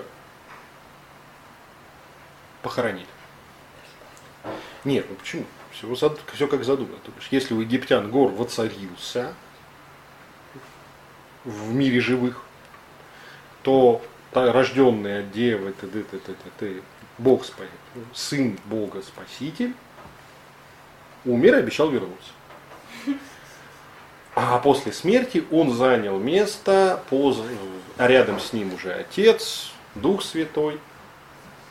То бишь он вслед за Осирисом, можно сказать, прошу прощения тем, кого это может покоробить, а стал Богом мира мертвых. Рай – это мир мертвых. Пусть и славный, классный, туда попадают безгрешные и прекрасные, хотя там спорно, если посмотреть список. Вот, и, и где тусовка лучше – другое сверхсущество, да, которое, опять же, очень часто у христиан а, имеет непосредственное влияние на жизнь, прямо здесь, и вообще-то там в том, постоянно сопровождает человека в его жизни здесь и сейчас, да, вот, в, мире живых, это дьявол, сатана. Он же постоянно искушает. То есть он рядом. Вот только, только Бледани, вот, вот он уже со своими предложениями. Но он опять же владыка мира мертвых, ада. Ну пусть и мучение. Да? Там, как он это заслужил, это уже вопрос христианской мифологии. И получается, что а, да, все святые. Никто как-то при жизни не обожествился. Никто не стал живым Богом. Они все умерли, и в мире мертвых стали посланниками, помощниками и всем остальным, кого? Владыки мира мертвых. Иисус. То бишь, весь христианский культ, и в лекциях по истории я, например, когда ну, через одну или две лекции э, дойдем до христианизации Римской империи, будет объяснено почему. Ну, в том мире, в котором христианство стало центральной религией, в, Рим, в то время Римской империи, да, римского мира – а, что-либо связывать с, с жизнью здесь и сейчас не хотелось в принципе. Ни надежд, ничего. Там это ад на земле творился в, полном, в полный рост. И все, вся христианская культура построена на поклонении богам, ну, Богу, мира мертвых. То, что он еще и творец этого мира, ну, окей, точнее, его, его часть который Отец. А все-таки триединый Бог. Но у христиан нет ничего про. Да? Мир э, живых для христиан это мир, куда приходит душа, чтобы выдержать испытания, очиститься через это, непонятно от чего, ну или загрязниться, или сохранить себя. Это временный транзит, после чего вечная жизнь. Ну, давайте сравним вечную жизнь и маленький участок от э, одного месяца до там, максимум 60, 90, ну 100 лет. Ну, это мгновение, которое надо просто пережить. Да? И в христианстве акцент э, смещен очень жестко, в отличие от того же Египта, где гор и, все, и множество богов поддерживают в жизни. И вообще это Египет это очень жизнелюбивая культура была. Это была культура, где ценилось все вот материальное, воплощенная красота, эстетика, кайф, удовольствие от жизни. То в христианском, ну и вообще в языческом мире это чаще всего. Да? Просто, опять же, взгляд христианского исследователя на те... На Египет тоже. Ну там все понятно.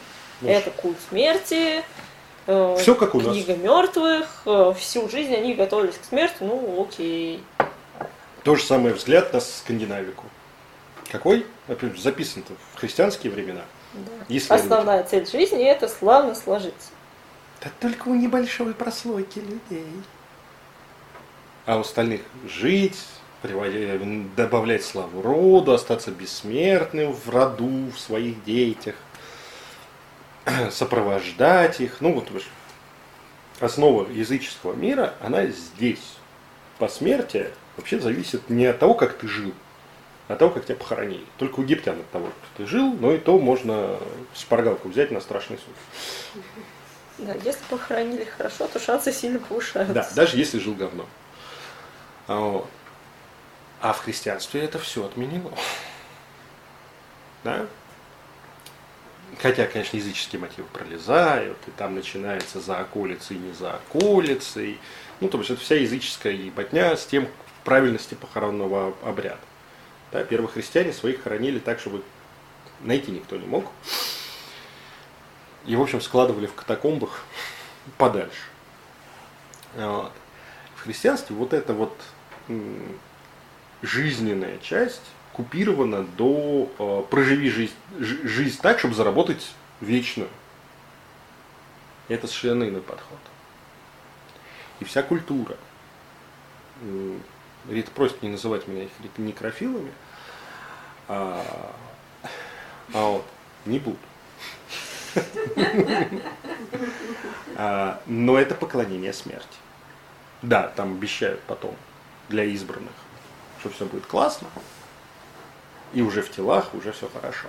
Но по сути своей а, ни одно язычество не добралось до замечательной идеи о том, что вообще жизнь говно и здесь делать нечего, а все там.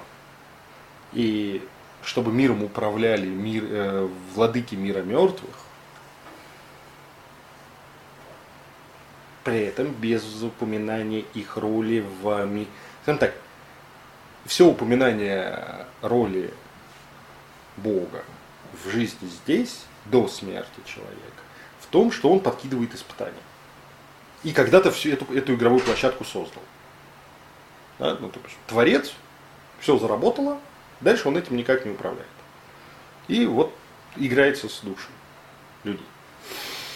Тем же развлекается сатана, который, опять же, по апокрифам участвовал в сотворении. И людей, и мир.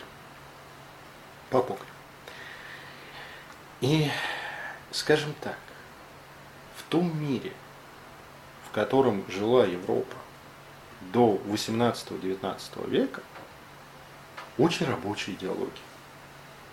Ну, потому что если начинаешь задумываться, начинаешь задумываться, а как тебе здесь, если ты не там великий герцог, и то с разницей занавеской. Вот. В общем зале. А вот если ты там не из самых верхов, где еще как-то жизнь наладить можно, и то тяжело, то вообще-то эта жизнь не одна из самых приятных. Да? А, понятно, что на, на уровне обычных крестьян продолжается жить вот эти верования в духе предков, в пращуров, все это, ну, православие вообще народное, но к христианской изначальной концепции относится очень слабо, это такое язычество с нужными именами. Но вот жизнь до 17-18 века в Европе не требовала точнее, как не противоречило идее, что вот это все надо просто пережить. Вот переживем и там, и там уже нормально. Да? А вот там в эпоху Возрождения, в итальянских городах, там как-то люди начинали обращать внимание. Да? А в Средневековье вообще нам это, это рождение дано для мучений. А, я сам вижу, что. Все доказано. Все понятно, да. Забавно, сейчас можно встречать такие, знаете, демотиваторы, мотиваторы, где человек пишет, вот живу, живу, когда же я жить-то по-настоящему начну? Вот это вот настроение, оно в какой-то степени сохраняется. Есте... Ну, естественно, потому что, во-первых, все мы выросли в этой культуре. Все мы родом и искупили. А во-вторых, э, ну как, экономические кризисы во все времена способствовали подобным настроениям. Ну, вообще, а, деструктивных тоталитарных сект в Римской империи было дохера. И во все времена, ну да, 400 лет ее существования, этого добра хватало. Просто стать государственной религией такая секта смогла, только когда все пошло. И всем было на об, собственном опыте понятно, что их деструктивное, направленное на смерть э, и жизнь уже после этого, как говорится, это вы думаете у нас кризис. Да, это мы называем кризисом. Это вот тогда был кризис. Да, и в кризис, естественно, заметьте, стоит с чему-то начать рушиться, жизнь начинает ухудшаться, да, что в, первом голову, в первую голову что у нас поднимается? Христианство. Притом не обязательно в церковном варианте таком, да, обязательно ждут Армагеддец в том или ином виде, обязательно собираются тусовки всевозможных свидетелей чего только можно, и вперед. Был еще даже сериал вышел один там, про смену политическую, то, что в Америке Трампа, да. Угу.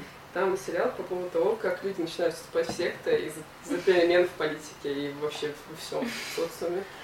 Ну, если тебе говорят, что ты славно можешь сложиться прямо здесь, точнее как, э, пожить хреново, не, а явно недолго, да? Это чего стоит жить вот, вообще? Понимаешь, ну, тут можно было, конечно, поспорить, но э, дам тезисно. Тут можешь со мной спорить. Вообще-то а, эзотеризм, духовный поиск, вот такой вот не эсхатологический, а вот эти все высшие я, теософии, New Age и вся остальная херня поднимается тогда, когда жить хорошо в городе, в обществе. И вот пофилософствовать, а будут перерождения, не будут. А у нас там природа или абсолют, это все замечательно. Когда ты хочешь жрать? То поднимается э, христианство. Там все просто и понятно. В смысле, все сложно, но, но, но принцип понятен. Тебе плохо, потерпи. Будет и заебись. А? В кризисы поднимаются именно христианские культы. А вся, весь оккультизм, он, он он работает только на жирки. Да? Заметьте, да, 19 век. Опять же, все слои, которые этим всем занимались. Да, да? и плюс это развлечение для элитки, угу. которые некуда девать свое время. Время, и у них достаточно э, ресурсов для того, чтобы позволить себе это развлечение. Да? То бишь, любой культ, который не подразумевает эсхатологии, не подразумевает, что сейчас все наебнется, северное язычество немножко э, прислонилось благодаря христианскому взгляду и вывесило на знамя Рагнарёк, поэтому в нужный момент можно высказать. Скоро Рагнарёк! О, часть пасту отсосали. Нормально. Окей. Что еще про христианское можно сказать? Я, как говорится, главный мой цензор в этом плане. Ну, вы какие? Примеры культа мертвых и то, что христианский бог это бог мира мертвых, я думаю, уже приводить не нужно, всем понятно. Ну что, что у нас происходит, начиная с 18 века и все дальше, дальше, дальше. Люди все лучше и лучше живут. Да, понятно, что нелинейно, но так это общий тренд в сторону улучшения. При этом есть такое специальное место, где лучше в Европе живут люди. Ну, конечно, мы говорим о европейской цивилизации. Это города. Сельская жизнь до там, начала 20 века и даже ближе к, к концу первой трети не сильно отличается. И ее качество тоже. Ни в Европе, ни в России, нигде. Да? Хорошо не жили, нехер начинать. И все вообще-то пасторальные картинки о том, как классно жили, жили наши предки-крестьяне на земле, как классно, 20 век начался с этих пасторалей, пасторалей о том, как вот хорошо из этих гребаных городов вернуться на лоно природы, жить честным трудом. На этом весь фашизм вылез, выжил, вырос, Гиммлера, простите, агроном, все мечтавший о своей ферме. Вот. Он из идеологических причин пошел учиться на агронома, чтобы жить на природе, ближе к духовности арийской. Все у него было в порядке. Но не удалось. Не дали мальчику. Вот. А они вообще-то мудовые рыда не интеллигенция. Буржуа, которым город кажется тяжелой, сложной жизнью, а вот наши предки. Потому что зажрались. Да. А сколько, ну, так как у нас урбанизация окончательно произошла только в конце, в 80-х годах в Советском Союзе, вот, ну, полная урбанизация, да, сельское, сельское население осталось не столь значимое количество, то еще можно было в 90-е встретить тех, кто переехал из деревни. Он, конечно, это по, по с матушки сырой земли плакал периодически. Ну как не возвращался? Но на предложение вернуться и зажить этой жизнью, он выдавал такой список, чего он не хочет там обрести. А дальше он, если бы эти дермократы все не развалили, до этого, если бы не эти советские колхозы, если, если бы, бы, бы, бы. До этого община, крепостное право, простой крестьянский труд, почему-то никакого горожанина Точнее, те, кто, те, кто делают такие вещи, ну, фанаты спокойно имеют сейчас, хвала богам, возможности. Но почему-то не все страдающие о деревне туда возвращаются. У меня есть знакомая, которая жила в Беларуси, где там в маленькой деревне. И она, когда приехала в Москву, сказала, как же скажу, когда все люди идут мимо тебя, никому не интересно, куда ты идешь.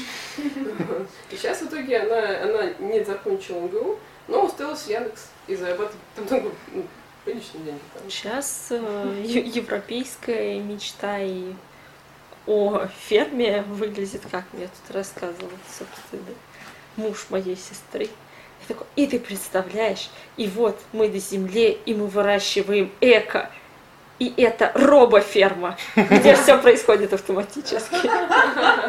Ну, то есть, по сути своей, да, если себе положить все руку на сердце, городской житель мечтает о даже не даче, а охотничьем доме из которого он может свободно творить, иногда выходя и там на свой огороде, который желательно не он скопал. На свою робоферму, где салат робот тебя вот так на, да. жри. А, и вот этот процесс урбанизации, да, вот здесь я хочу свой замечательный тезис тоже вкинуть, нужно понимать, чем представлялся город для, понятно, что христианина, но, да, но близкого к земле, поэтому необразованного и не знающего все этого каноничного христианства. То есть он, у него такой полуязыческий взгляд, когда он в него приезжал, начиная с 18 века. Город – это мир, где все идет не так. Отношения с людьми, между людьми не такие, они обратные. Никто не спрашивает, куда он идет. Все пройдут мимо, если я упаду никто не, не донесет, даст замерзнуть под забором. Ну, то бишь, не так, как в деревне, наверное. Хотя у меня знакомых где-то упал и замерз прямо в деревне. Что-то никто не вышел. Наверное, говорит о его личных качествах. Вот. Никто не интересуется твоей жизнью, где правила совершенно иные, где мораль совершенно иная. Простите, в конце 80-х пройти по деревне в каком-нибудь русском севере – распустив волосы, не в пучке, вот как Марина сидит, или там, Ксения, да, вот, девушки, а уж если замужней женщине, хая будет на шесть деревень вокруг. Слушай, ну сейчас выходишь, там бабки у половины подъезда сидят такие, а, вышло туда. А там, а, ты понимаешь, э, есть большой шанс, что дальше этой девушке, если она местная, не уедет вместе с экспедицией домой, жизни не будет. То бишь дальше можно хоть в озеро, потому что ну все. Да? В соседней деревне. А в соседней деревне уже там все все знают. Соседняя область. Вы думаете, интернета нету, да? Простите, у меня знакомая чуть не так поговорила с бабкой в одной деревне, потом заехала за 300 километров через неделю в дом к бабке за 300 километров в другую деревню. Посмотрел, а ты не та, что? Бабский интернет. Как? У них даже телефонов, телеграфа нету. Электричество не провели. Нормально. Скорость слуха, скорость стука превышает скорость звука. Ну, как бы, все нормально, добежали. Вот. У нас при этом в городе, опять же, на фоне естественно культурном процессе, а отторжение деревенского ну, мы, горожане, они эти лапотники, выворачивается очень много важнейших символов. Да? Ну, понимаем, что распущенные волосы – это женская сила, это магическая сила, выбывая в примитивном представлении. У нас в городах женщина с распущенными волосами – это самый шик.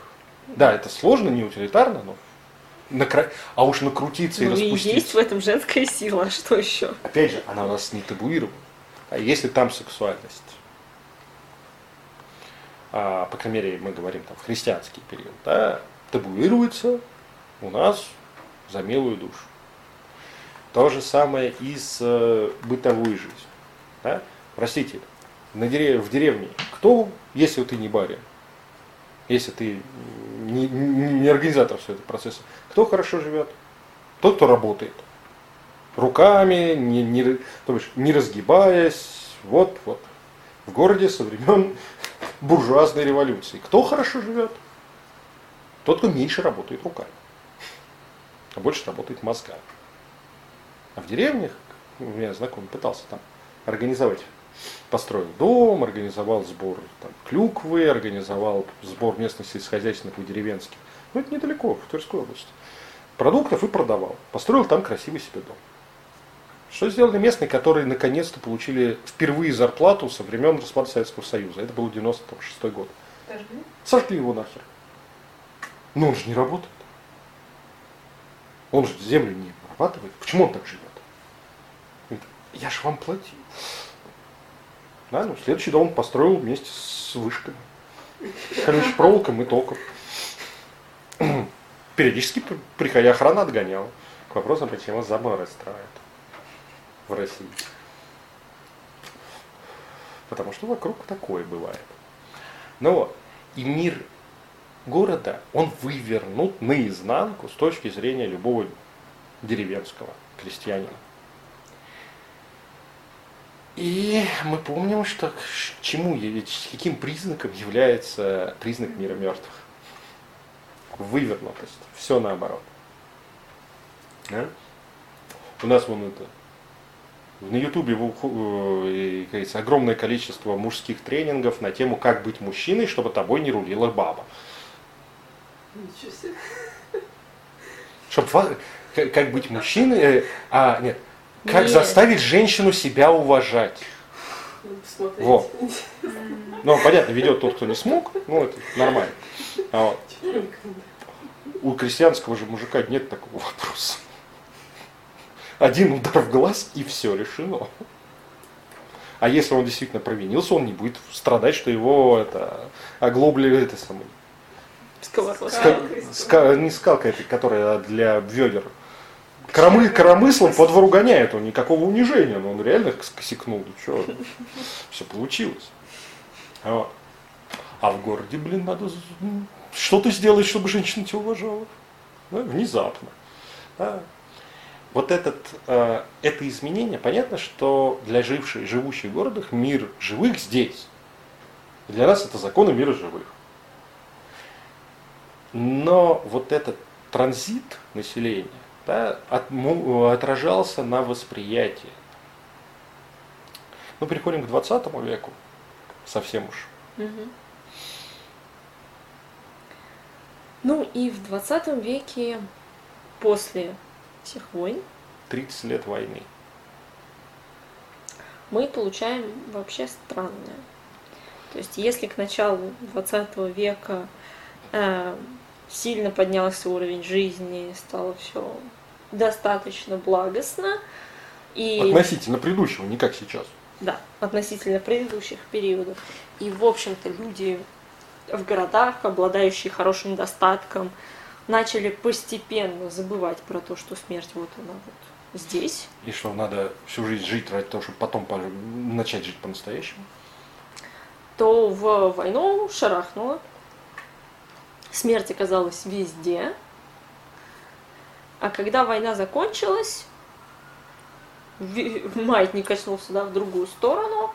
а, И чем сильнее улучшались условия жизни в городах, а, тем больше люди начинали закрывать глаза на смерть.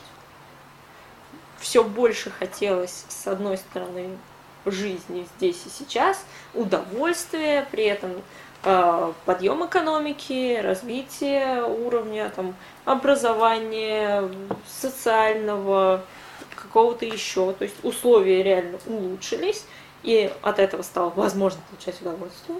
На то, что ты сидишь, сука, в теплом сортире, уже хорошо. Кто не верит, съездите на недельку в поход. Возвращаешься, понимаешь, что главное достижение цивилизации нихуя не интернет.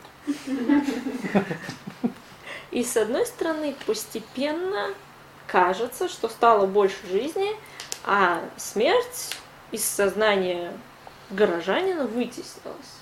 Если горожанин прошлых век, прошлого века, да, начала 20 века, со смертью встречался и на улицах городов, ну, все-таки, и войны были нормальным состоянием государства, ну, то есть, всем понятно, что мы начнем воевать. Рано, поздно, но будет. Умереть являлось славным поступком, да, там, за родину, за отечество. Опять же, элиты кто был в 19 начале 20 века? Элиты были каста воинов. Почему они имели право нихуя не делать? Потому что они должны были с всей своей прекрасной тусовкой собраться и пойти умереть за Великую Британию. Ну, завтра для уставший. Да. Да. А, при этом жизнь стала лучше и лучше, а, и постепенно все проявления смерти а, После войны. после войны, да, начали вытесняться все сильнее и сильнее. И сейчас мы э, получаем, что о, мясная лавка, где висят туши неразделанные, это фу-фу-фу. Что значит они убивают коров? Может быть, нам придумать эко-мясо, которое будет выращено, но не из коровы? Ну и вот эта прочая ересь, которую, естественно, в прошлые века даже представить себе никто не мог. Ну, Вы охренели, что ли? Я прекрасно видел э, глаза девушки, там приехали в условную деревню подмосковную, но там жизнь еще вот такая патриархальная, что называется. И готовить девушка умеет. И, как говорится, ее родственница дальняя такая, а, умеешь? На тебе курицу. Приготовь. Она кудахчет. Ну, она поним... ну, человек умный понимает, что надо сделать. Положил, взял.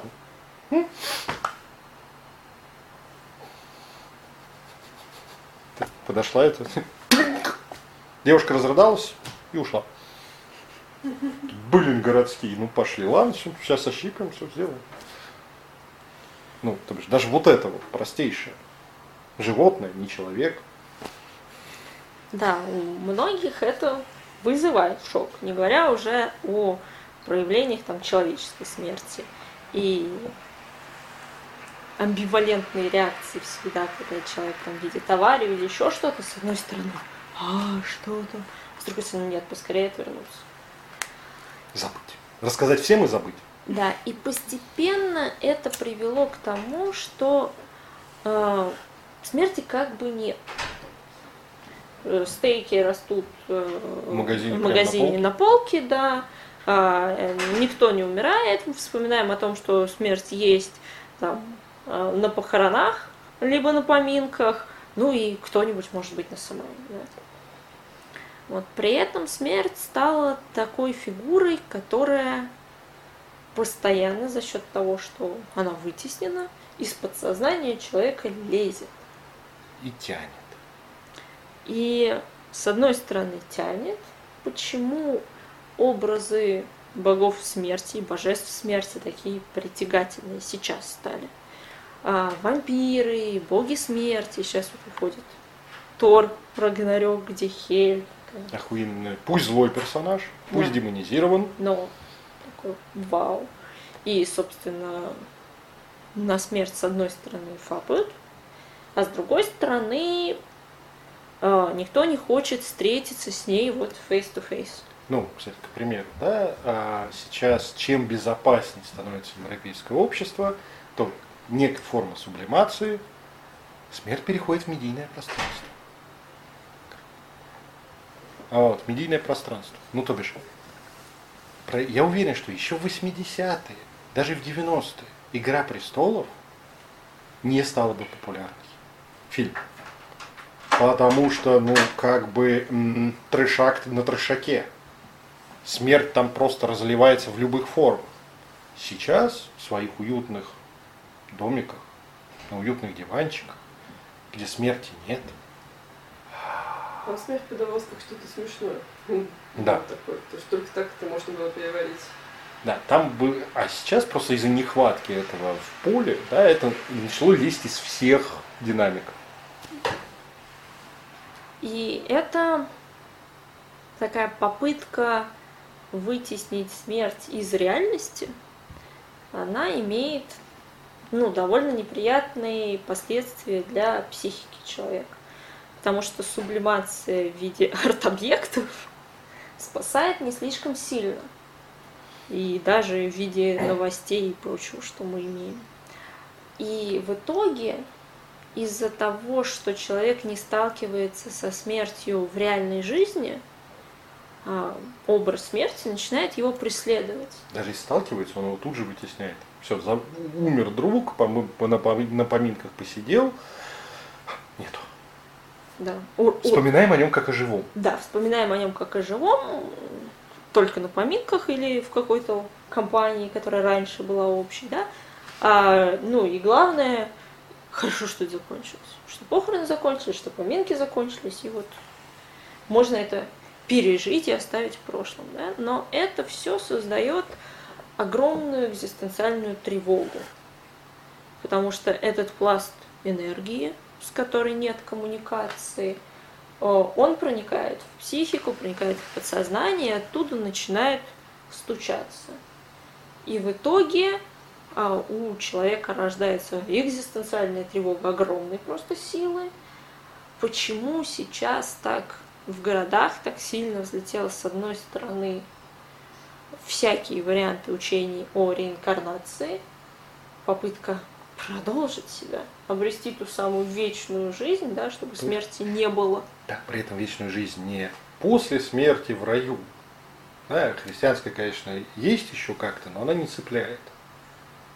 Ну, потому что условия туда попадания не совпадают вообще еще с условиями жизни в городе.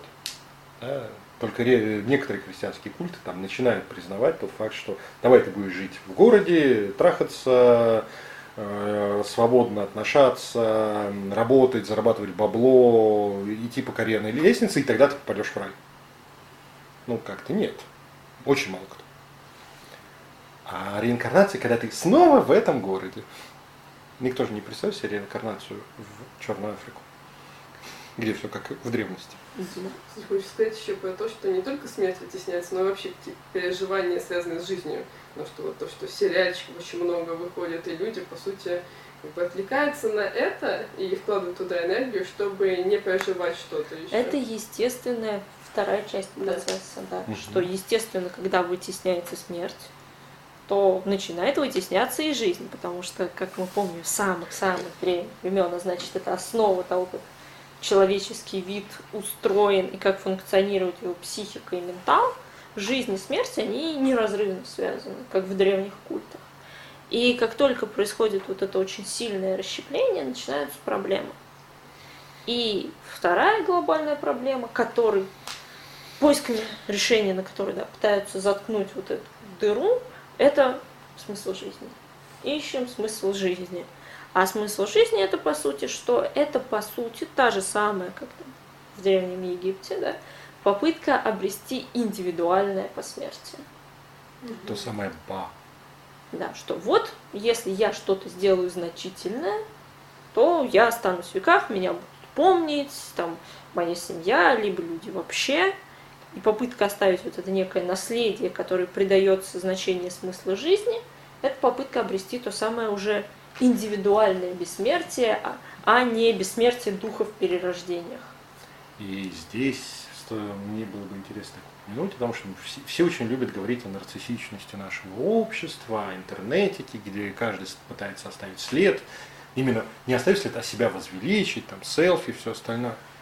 Кроме, естественно, гордыньки. Очень, на мой взгляд, лежит под этим второй пласт вот этого невроза. Дайте я побольше следов Google помнит все. Да, это способ побольше следов оставлю, побольше подписчиков, лайков, всего остального, они все обо мне будут помнить. Есть еще второй пласт, это вот то, что называют имиджбордами, где люди как раз анонимно хейтят друг друга, то есть где изливается огромное количество агрессии, и это свободная площадка, где тебя никто не найдет, в каком подъезде ты живешь. Но когда-то весь интернет был таким. Здесь, э, ну, это до сих пор существует, она не выходит как-то вот на верхний план. А, да, но мы, ну, это часть тех переживаний, которые давятся вместе с переживанием mm-hmm. со смерти и выплескиванием того ужаса. Да, есть в психологии человеческой такая маленькая особенность, ну, серьезная особенность. Если человек от чего-то бежит, да, в своем, от какой-то эмоции, от какого-то образа, какого-то состояния, то всегда он прибегает в него как говорится, от себя не убежишь. Да? И, и современный человек, убегая от смерти, прибегает к состоянию постоянного дыхания смерти за своим плечом. Но так как жизнь в городе во многом такая рафинированная, в большинстве случаев человек не понимает, а что это именно за тревога. Смерти же как бы нет. Поэтому непонятно, что это.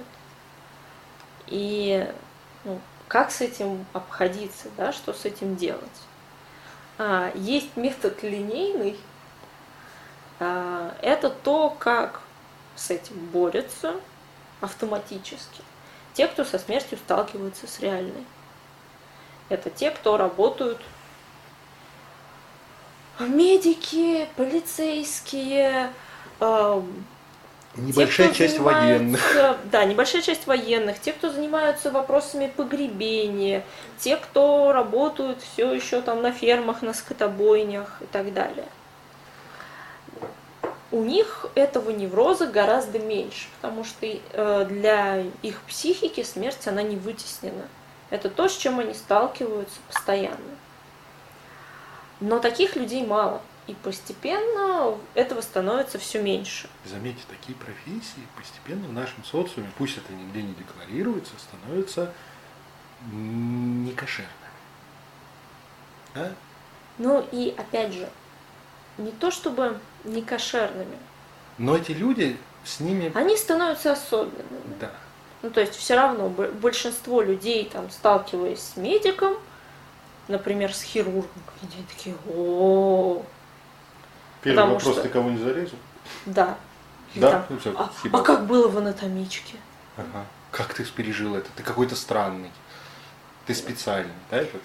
Каст. А вот вопрос. А как тогда, окей, вы определяете индивидуальное бессмертие, индивидуальное посмертие и бессмертие духа?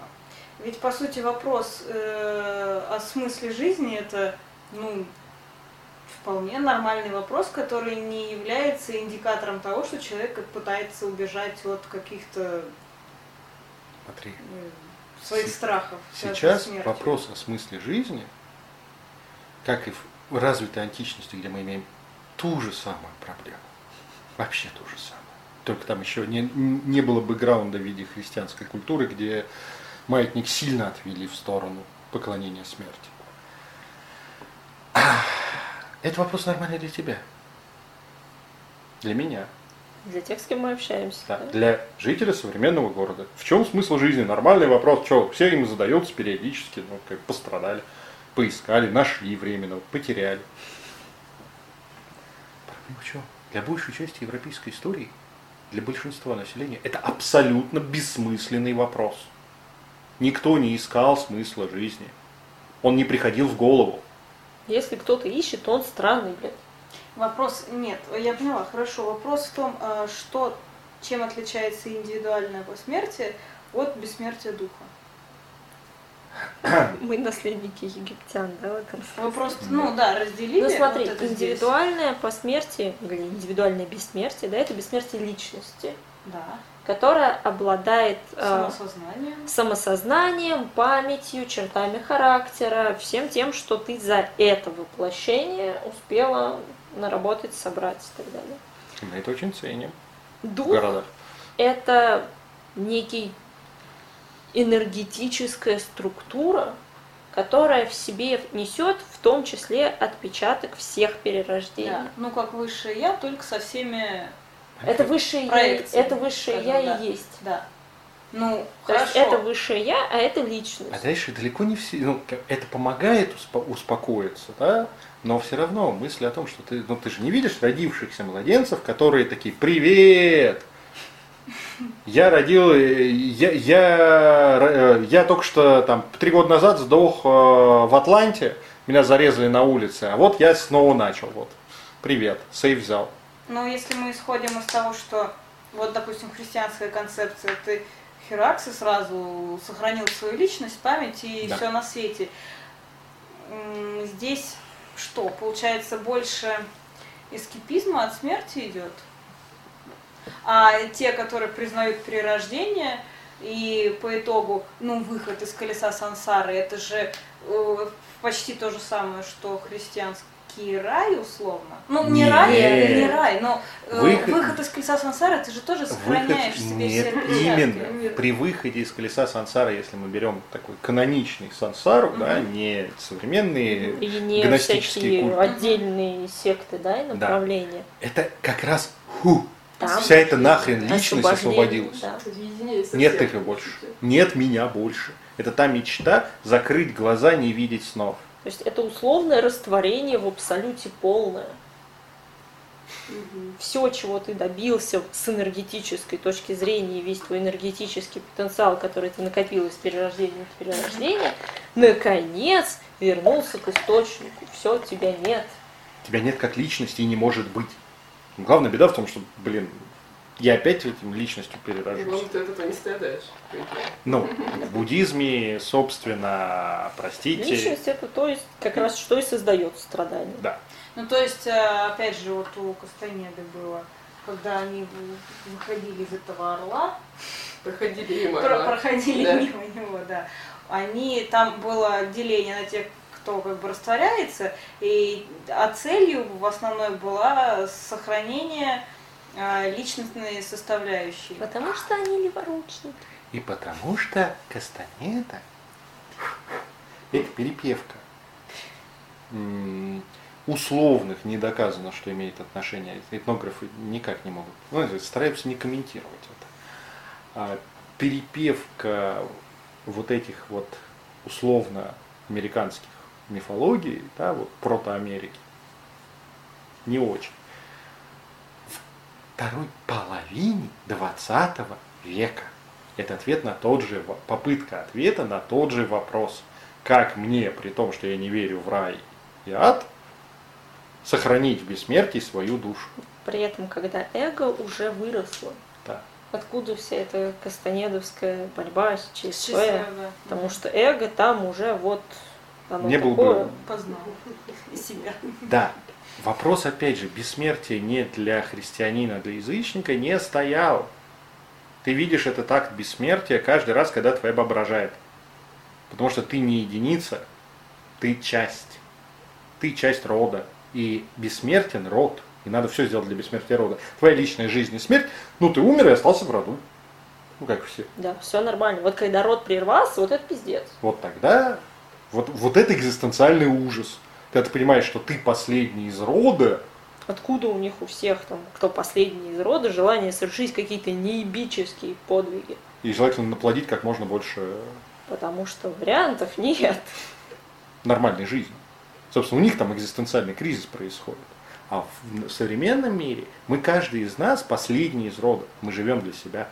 Потому что благо- здесь во многом действительно благодаря христианству выросла индивидуальность. И в принципе идея индивидуального спасения, она ну, Очень подстегивает формирование эго. Да. Это И она стала массовой именно в христианстве. Мы не берем там, высокую античность и Или поздний вот Египет, да? Он И даже не массово там было. Там это было не массово, там это было, опять же, развлечение для элитки. Фараоны, жрецы, вот это вот все. Ну, а в поздней античности для буржуа, но опять же, какой процент населения был этих буржуа? Ну, в смысле, жителей городов. Да? 15%, в лучшем случае 20% на пике. Все Да. остальные вот как жили, так и жили. А так, чтобы вот это массовое спасение зависит только от тебя, ну, Это по-хорошему, это христианская идея, которая ну, полностью изменила мировоззрение среднестатистического человека. После того, как она обосралась в современной городе, ну, условия не, быстро не, подме- не поменяли на современные. Окей, я есть, спасибо христианству, культ, христианской культуре. Я личность в надежде на индивидуальное спасение, а спаситель меня покинул. Да, Бог умер. Вспоминаем ницшанство. Да? И теперь мне самому, как личности, надо что-то такое придумывать. И вот тут начинается Кастанеда, возвращение к идее вот этих всех перерождений, давайте всосем буддизм, как поглубже переработаем, чтобы нам было приятненько, и появляется э, перерождение без потери личности, э, точнее, выход из колеса сансары без потери личности. Да? И опять же, да, со смертью человек бежит от нее в бессмертие. Хотя мы живем уже в бессмертии, да, потому что смерти-то нет рядом с нами. И вот дальше, какие, как говорится, вот прямой выход ты описывал. Оставить что-то, чтобы меня помнили. Да? Но проблема в чем? Сейчас при нынешних медийных возможностях это делают все. Да? То есть, если раньше ты мог сделать что-то крутое, И быть особенным. быть особенным, и вот, ну, в чем экзистенциальный кризис художника был там, в середине 20 века, там, второй половине. Я рисую, рисую в надежде, что мои картины будут такие же прекрасные, как Рембрандта, которого я помню, которого все знают. А дальше дорисовался до того, что а вот нихуя. Трезво посмотрел и понял, что не, не будут. Не останусь я в веках. Все, экзистенциальный кризис свалил. Потом, кстати, после, после прохода его, кстати, многие и остались в веках. Ну, вот. И, знаете, говорится, записать ролик на ютубе или сделать селфи сейчас как бессознательно хочется, потому что это оста- оставить себя в веках, а с другой стороны есть трезвое понимание того, что, ну, Это могут все, и это уже не работает. да, что это будет в такую большую копилку интернета. Никто о тебе не вспомнит.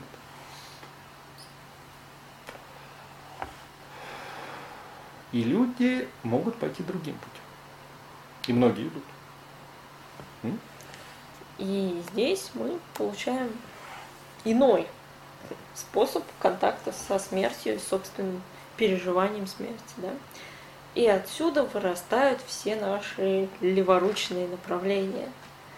Потому что выясняется, что человек современного мегаполиса может больше, чаще и вкуснее, с позволения сказать, да, встречаться со смертью внутри себя и пройти этот экзистенциальный кризис, встретившись с ним, встретившись со всеми своими переживаниями, устроив свой личный рагнарёк вот внутри здесь и себя. сейчас, да. А, и через это избавиться от страха, При этом- получить контакт с той энергией смерти, с теми богами смерти, а значит и жизнь. в которых он верит, и через прикосновение к этому восстановить баланс жизни и смерти в своей жизни. И с одной стороны начать а, жить более полно, а с другой стороны перестать вытеснять смерть. Да, она уже не физиологична. Но и опять же встреча с физиологичной смертью перестает быть столь травмирующей. Мне, конечно, не плевать, это яркие эмоции, но они не требуют о них тут же забыть, их тут же вытеснить. Да, они становятся переносимыми. И они становятся неким материальным воплощением неких внутренних процессов, следовательно, появляется контакт. Да? И леворучные направления сейчас расцветают все дальше и дальше. Да, когда а, боги, в том числе боги смерти, становятся внутренними фигурами. Да? Понятно, что если мы встречаемся в жизни, как мы сказали, врачи, военные, полицейские, МЧС и все остальное, да, там такого вопроса во многом не задается. А вот ну, когда мы перестаем с ними видеться, мы начинаем видеть их внутри. И они и самое э, интересное, что они есть у любого выражения внутри. Некоторые называют это контактом с личным Иисусом, ну, Бог смерти, ну что, вырос в христианской культуре, ну, пожалуйста. Да? Те, кому ближе язычничество той или иной типа, внутри они обнаруживают встречу с Хель, Осирисом, Сетом. Сетом, ну, в зависимости от. Да? Как здесь развернуть дальше? Это меня сейчас может принести. Ну, как разворачивать здесь, с одной стороны, можно до бесконечности, с другой стороны, сложно, потому что это вопрос, вопрос действительно индивидуальный. И у каждого столкновения внутреннее со смертью, а значит, с тем самым неведомым, непознанным, непонятным внутри себя, он происходит по-разному. Потому что смерть это всегда зона тайны для нас. А, подавленных переживаний, вытесненных воспоминаний, тех сторон личности, на которые мы не хотим обращать внимание. И встреча с этим и потеря себя прошлого для того, чтобы открыть себя более настоящего и с каждым разом все более и более, потому что это процесс, естественно, который проходит не за один раз и не за одно мгновение. Да? А, он у каждого свой. Но постепенно именно этот контакт позволяет вернуть и ощущение смерти, и ощущение жизни в наше существование. Да, и а, замечу, что также многие язычники, да, ну, благо нам близкая культура, а, тоже, скажем так, очень часто вопрос о контакте с богами, как явлении, да, а как вы контактируете с богами, а как этот контакт ощущается, а как вот а как, как, как? Я же вроде верю в них, а они как э, и в христианстве автоответчик. Может, звонок очень важный. Да. Я спам-то шлю, а где ответ? Он у тех людей, которые несколько выводят из той части своего верования по привычке городской и современной ту часть пантеона, который про смерть. Что страшненько. Да? А чаще всего, когда я говорил с людьми, которые ощущают прямую коммуникацию с богами, жизнь, асами, ванами, славянскими богами, они все также имеют и прошли через момент прямого контакта, ну, либо в жизни своей, прям вот со смертью, как она есть, физиологичной, либо внутреннего контакта и контакта в ритуалах с богами смерти своего пантеона. Да? Как говорится, Асатру начинает общаться с, бог, с богами, когда он встретился с Одином, богом смерти. А иногда и с Хиль, да, для компании.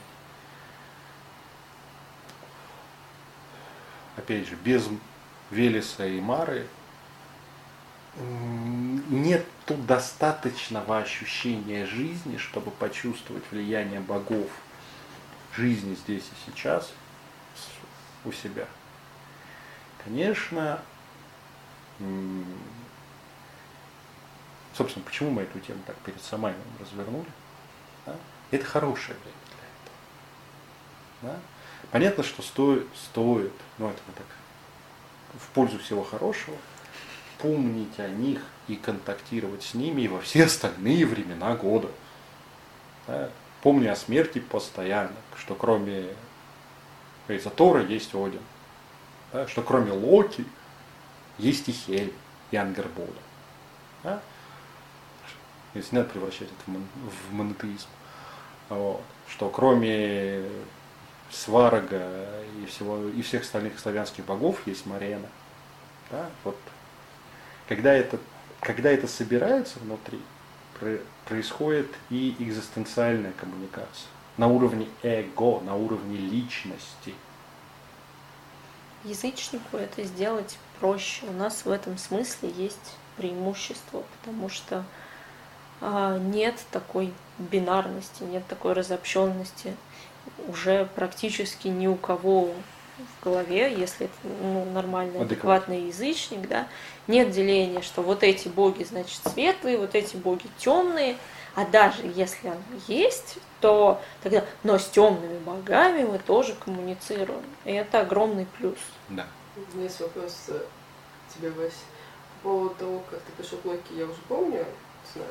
А по поводу Хель, ты же, получается, выбрал, ну, либо тебя, либо ты сам как-то выбрал коммуницировать э, с этим божеством, не связанным со смертью. Как ты можешь вообще рассказать о том, как это произошло и зачем тебе это нужно? Зачем сам? Ну, как это произошло, это, я бы сказал, я э, фактологически я не буду рассказывать угу. все-таки, да, это очень лично.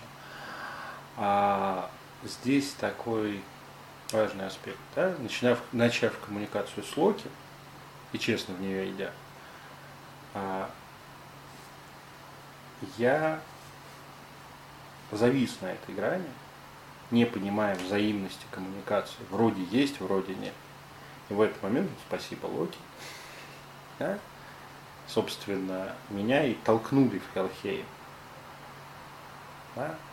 И именно там я осознал, что без принятия внутри себя Хель невозможно быть жрецом.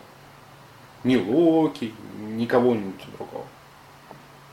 Это инициатический процесс смерти. И, я не, и без принятия Хель невозможно было бы стать жрецом. Не получится. Ну, это сродни каким-то шаманским инициациям? То есть они что, должны пройти через смерть? Любая инициация ну, это проход через да. смерть. Да? А так как это, а, скажем так, во время посвящения Локи, да, когда ритуал случился посвящение, а, он был инициатический. И я до этого ритуала ушел в Хельхейм и вышел новый да, вывел уже Локи. Это вот другой вопрос с богинями смерти. У меня коммуникация была до этого, достаточно плотная, поэтому мне удалось это сделать наименее травмирующе для моей психики. Поэтому, когда мне там человек начинает говорить о том, что я хочу быть жрецом Локи, а при этом у него нет близкого контакта, да, то у меня есть большая опаска за этого человека, о том, что он, встретив Ангербоду и Хель, не сможет удержаться в этом контакте, а здесь принцип Сигюн прежде всего работает, да, и именно через жену Локи, да, через Осиню, уда, уда, удастся сохранить себя в этом. Потому что ощущение того, что и состояние, когда ты теряешь полностью себя, свое я, свое эго, и все то, чем ты дорожил, то, что считал собой, оно нужно. Мне кажется, если говорить о жреческом контакте, да, жреческом да. посвящении, об этом уровне контакта с богами, то это касается любого божества. Да невозможно стать жрецом вообще кого угодно, даже Тора, который ну, там, супер мужская сила и жизнь, да, ну, невозможно. И для этого есть Один. И все жрецы в любом случае проходят через контакт с Одином, если мы говорим об Асатру. А это бог смерти, бог мира мертвых. Вот. То есть, познавая, допустим, божеств творения, нужно познавать одновременно божеств смерти. А если начинается, вот как тебе Рит рассказывала, с Мориган, у тебя изначально был с ней контакт. То есть тебе да. инициатически также нужно было пройти через каких-то вот созидающих, таких творящих жизнь. А, с Мориган как хотел сказать, проще, понимаю, что не проще, но а, у Мориган, так как она богиня еще любви и богиня магии, это ну, во многом отсылка к тому же более раннему образу. Мгм. Поэтому здесь в одной фигуре и то, и другое. То есть, ну, я, я не могу сказать, что это было легче, Но контакт все равно но контакт, такой- естественно, С с, аспектом. с аспектом жизни, с аспектом страсти, с аспектом именно вот такого проявления всего живого, витальности, да, он был. И без него никак. Да, вот на одном полюсе не зависнешь. Очень хотели на этом полюсе зависнуть христиане. Пришло то, к чему пришло.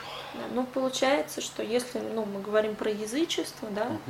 то если попытка обратиться условно к светлым бо- богам идет, и изначальный импульс туда, а, и человек хочет стать жрецом какого-нибудь светлого бога солнца, бога жизни, плодородия, без темного аспекта, если он не проконтактирует с божествами так или иначе связанными со смертью, он просто туда не придет. Он, Он ответа не получит. он не получит ответа, он останется вот в своем, ну, на своем обывательском уровне контакта.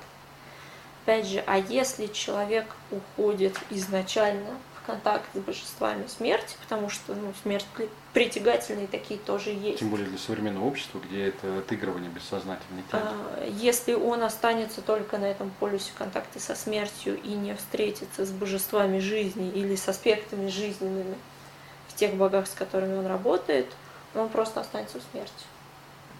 Чаще М, всего. На обывательском уровне.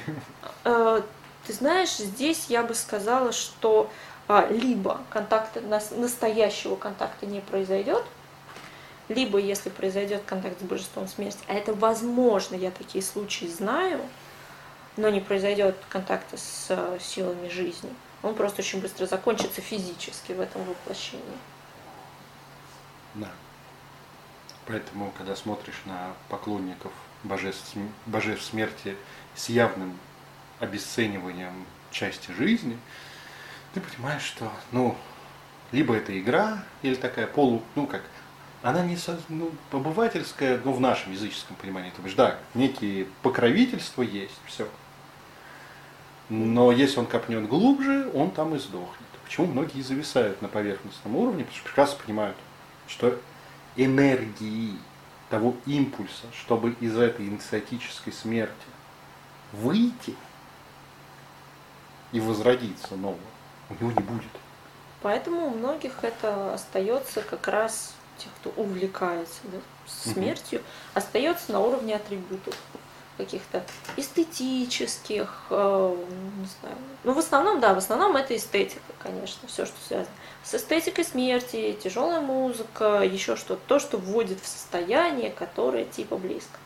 Но если там происходит настоящий контакт такой глубинный, и если нет обратной стороны, ну, это финиш. Это, Ну. это быстро заканчивается. Никакого нахрен бессмертия. Ну что ж, на этой замечательной ноте, я думаю, нам на- стоит заканчивать. С наступающим Самайном, Да. друзья.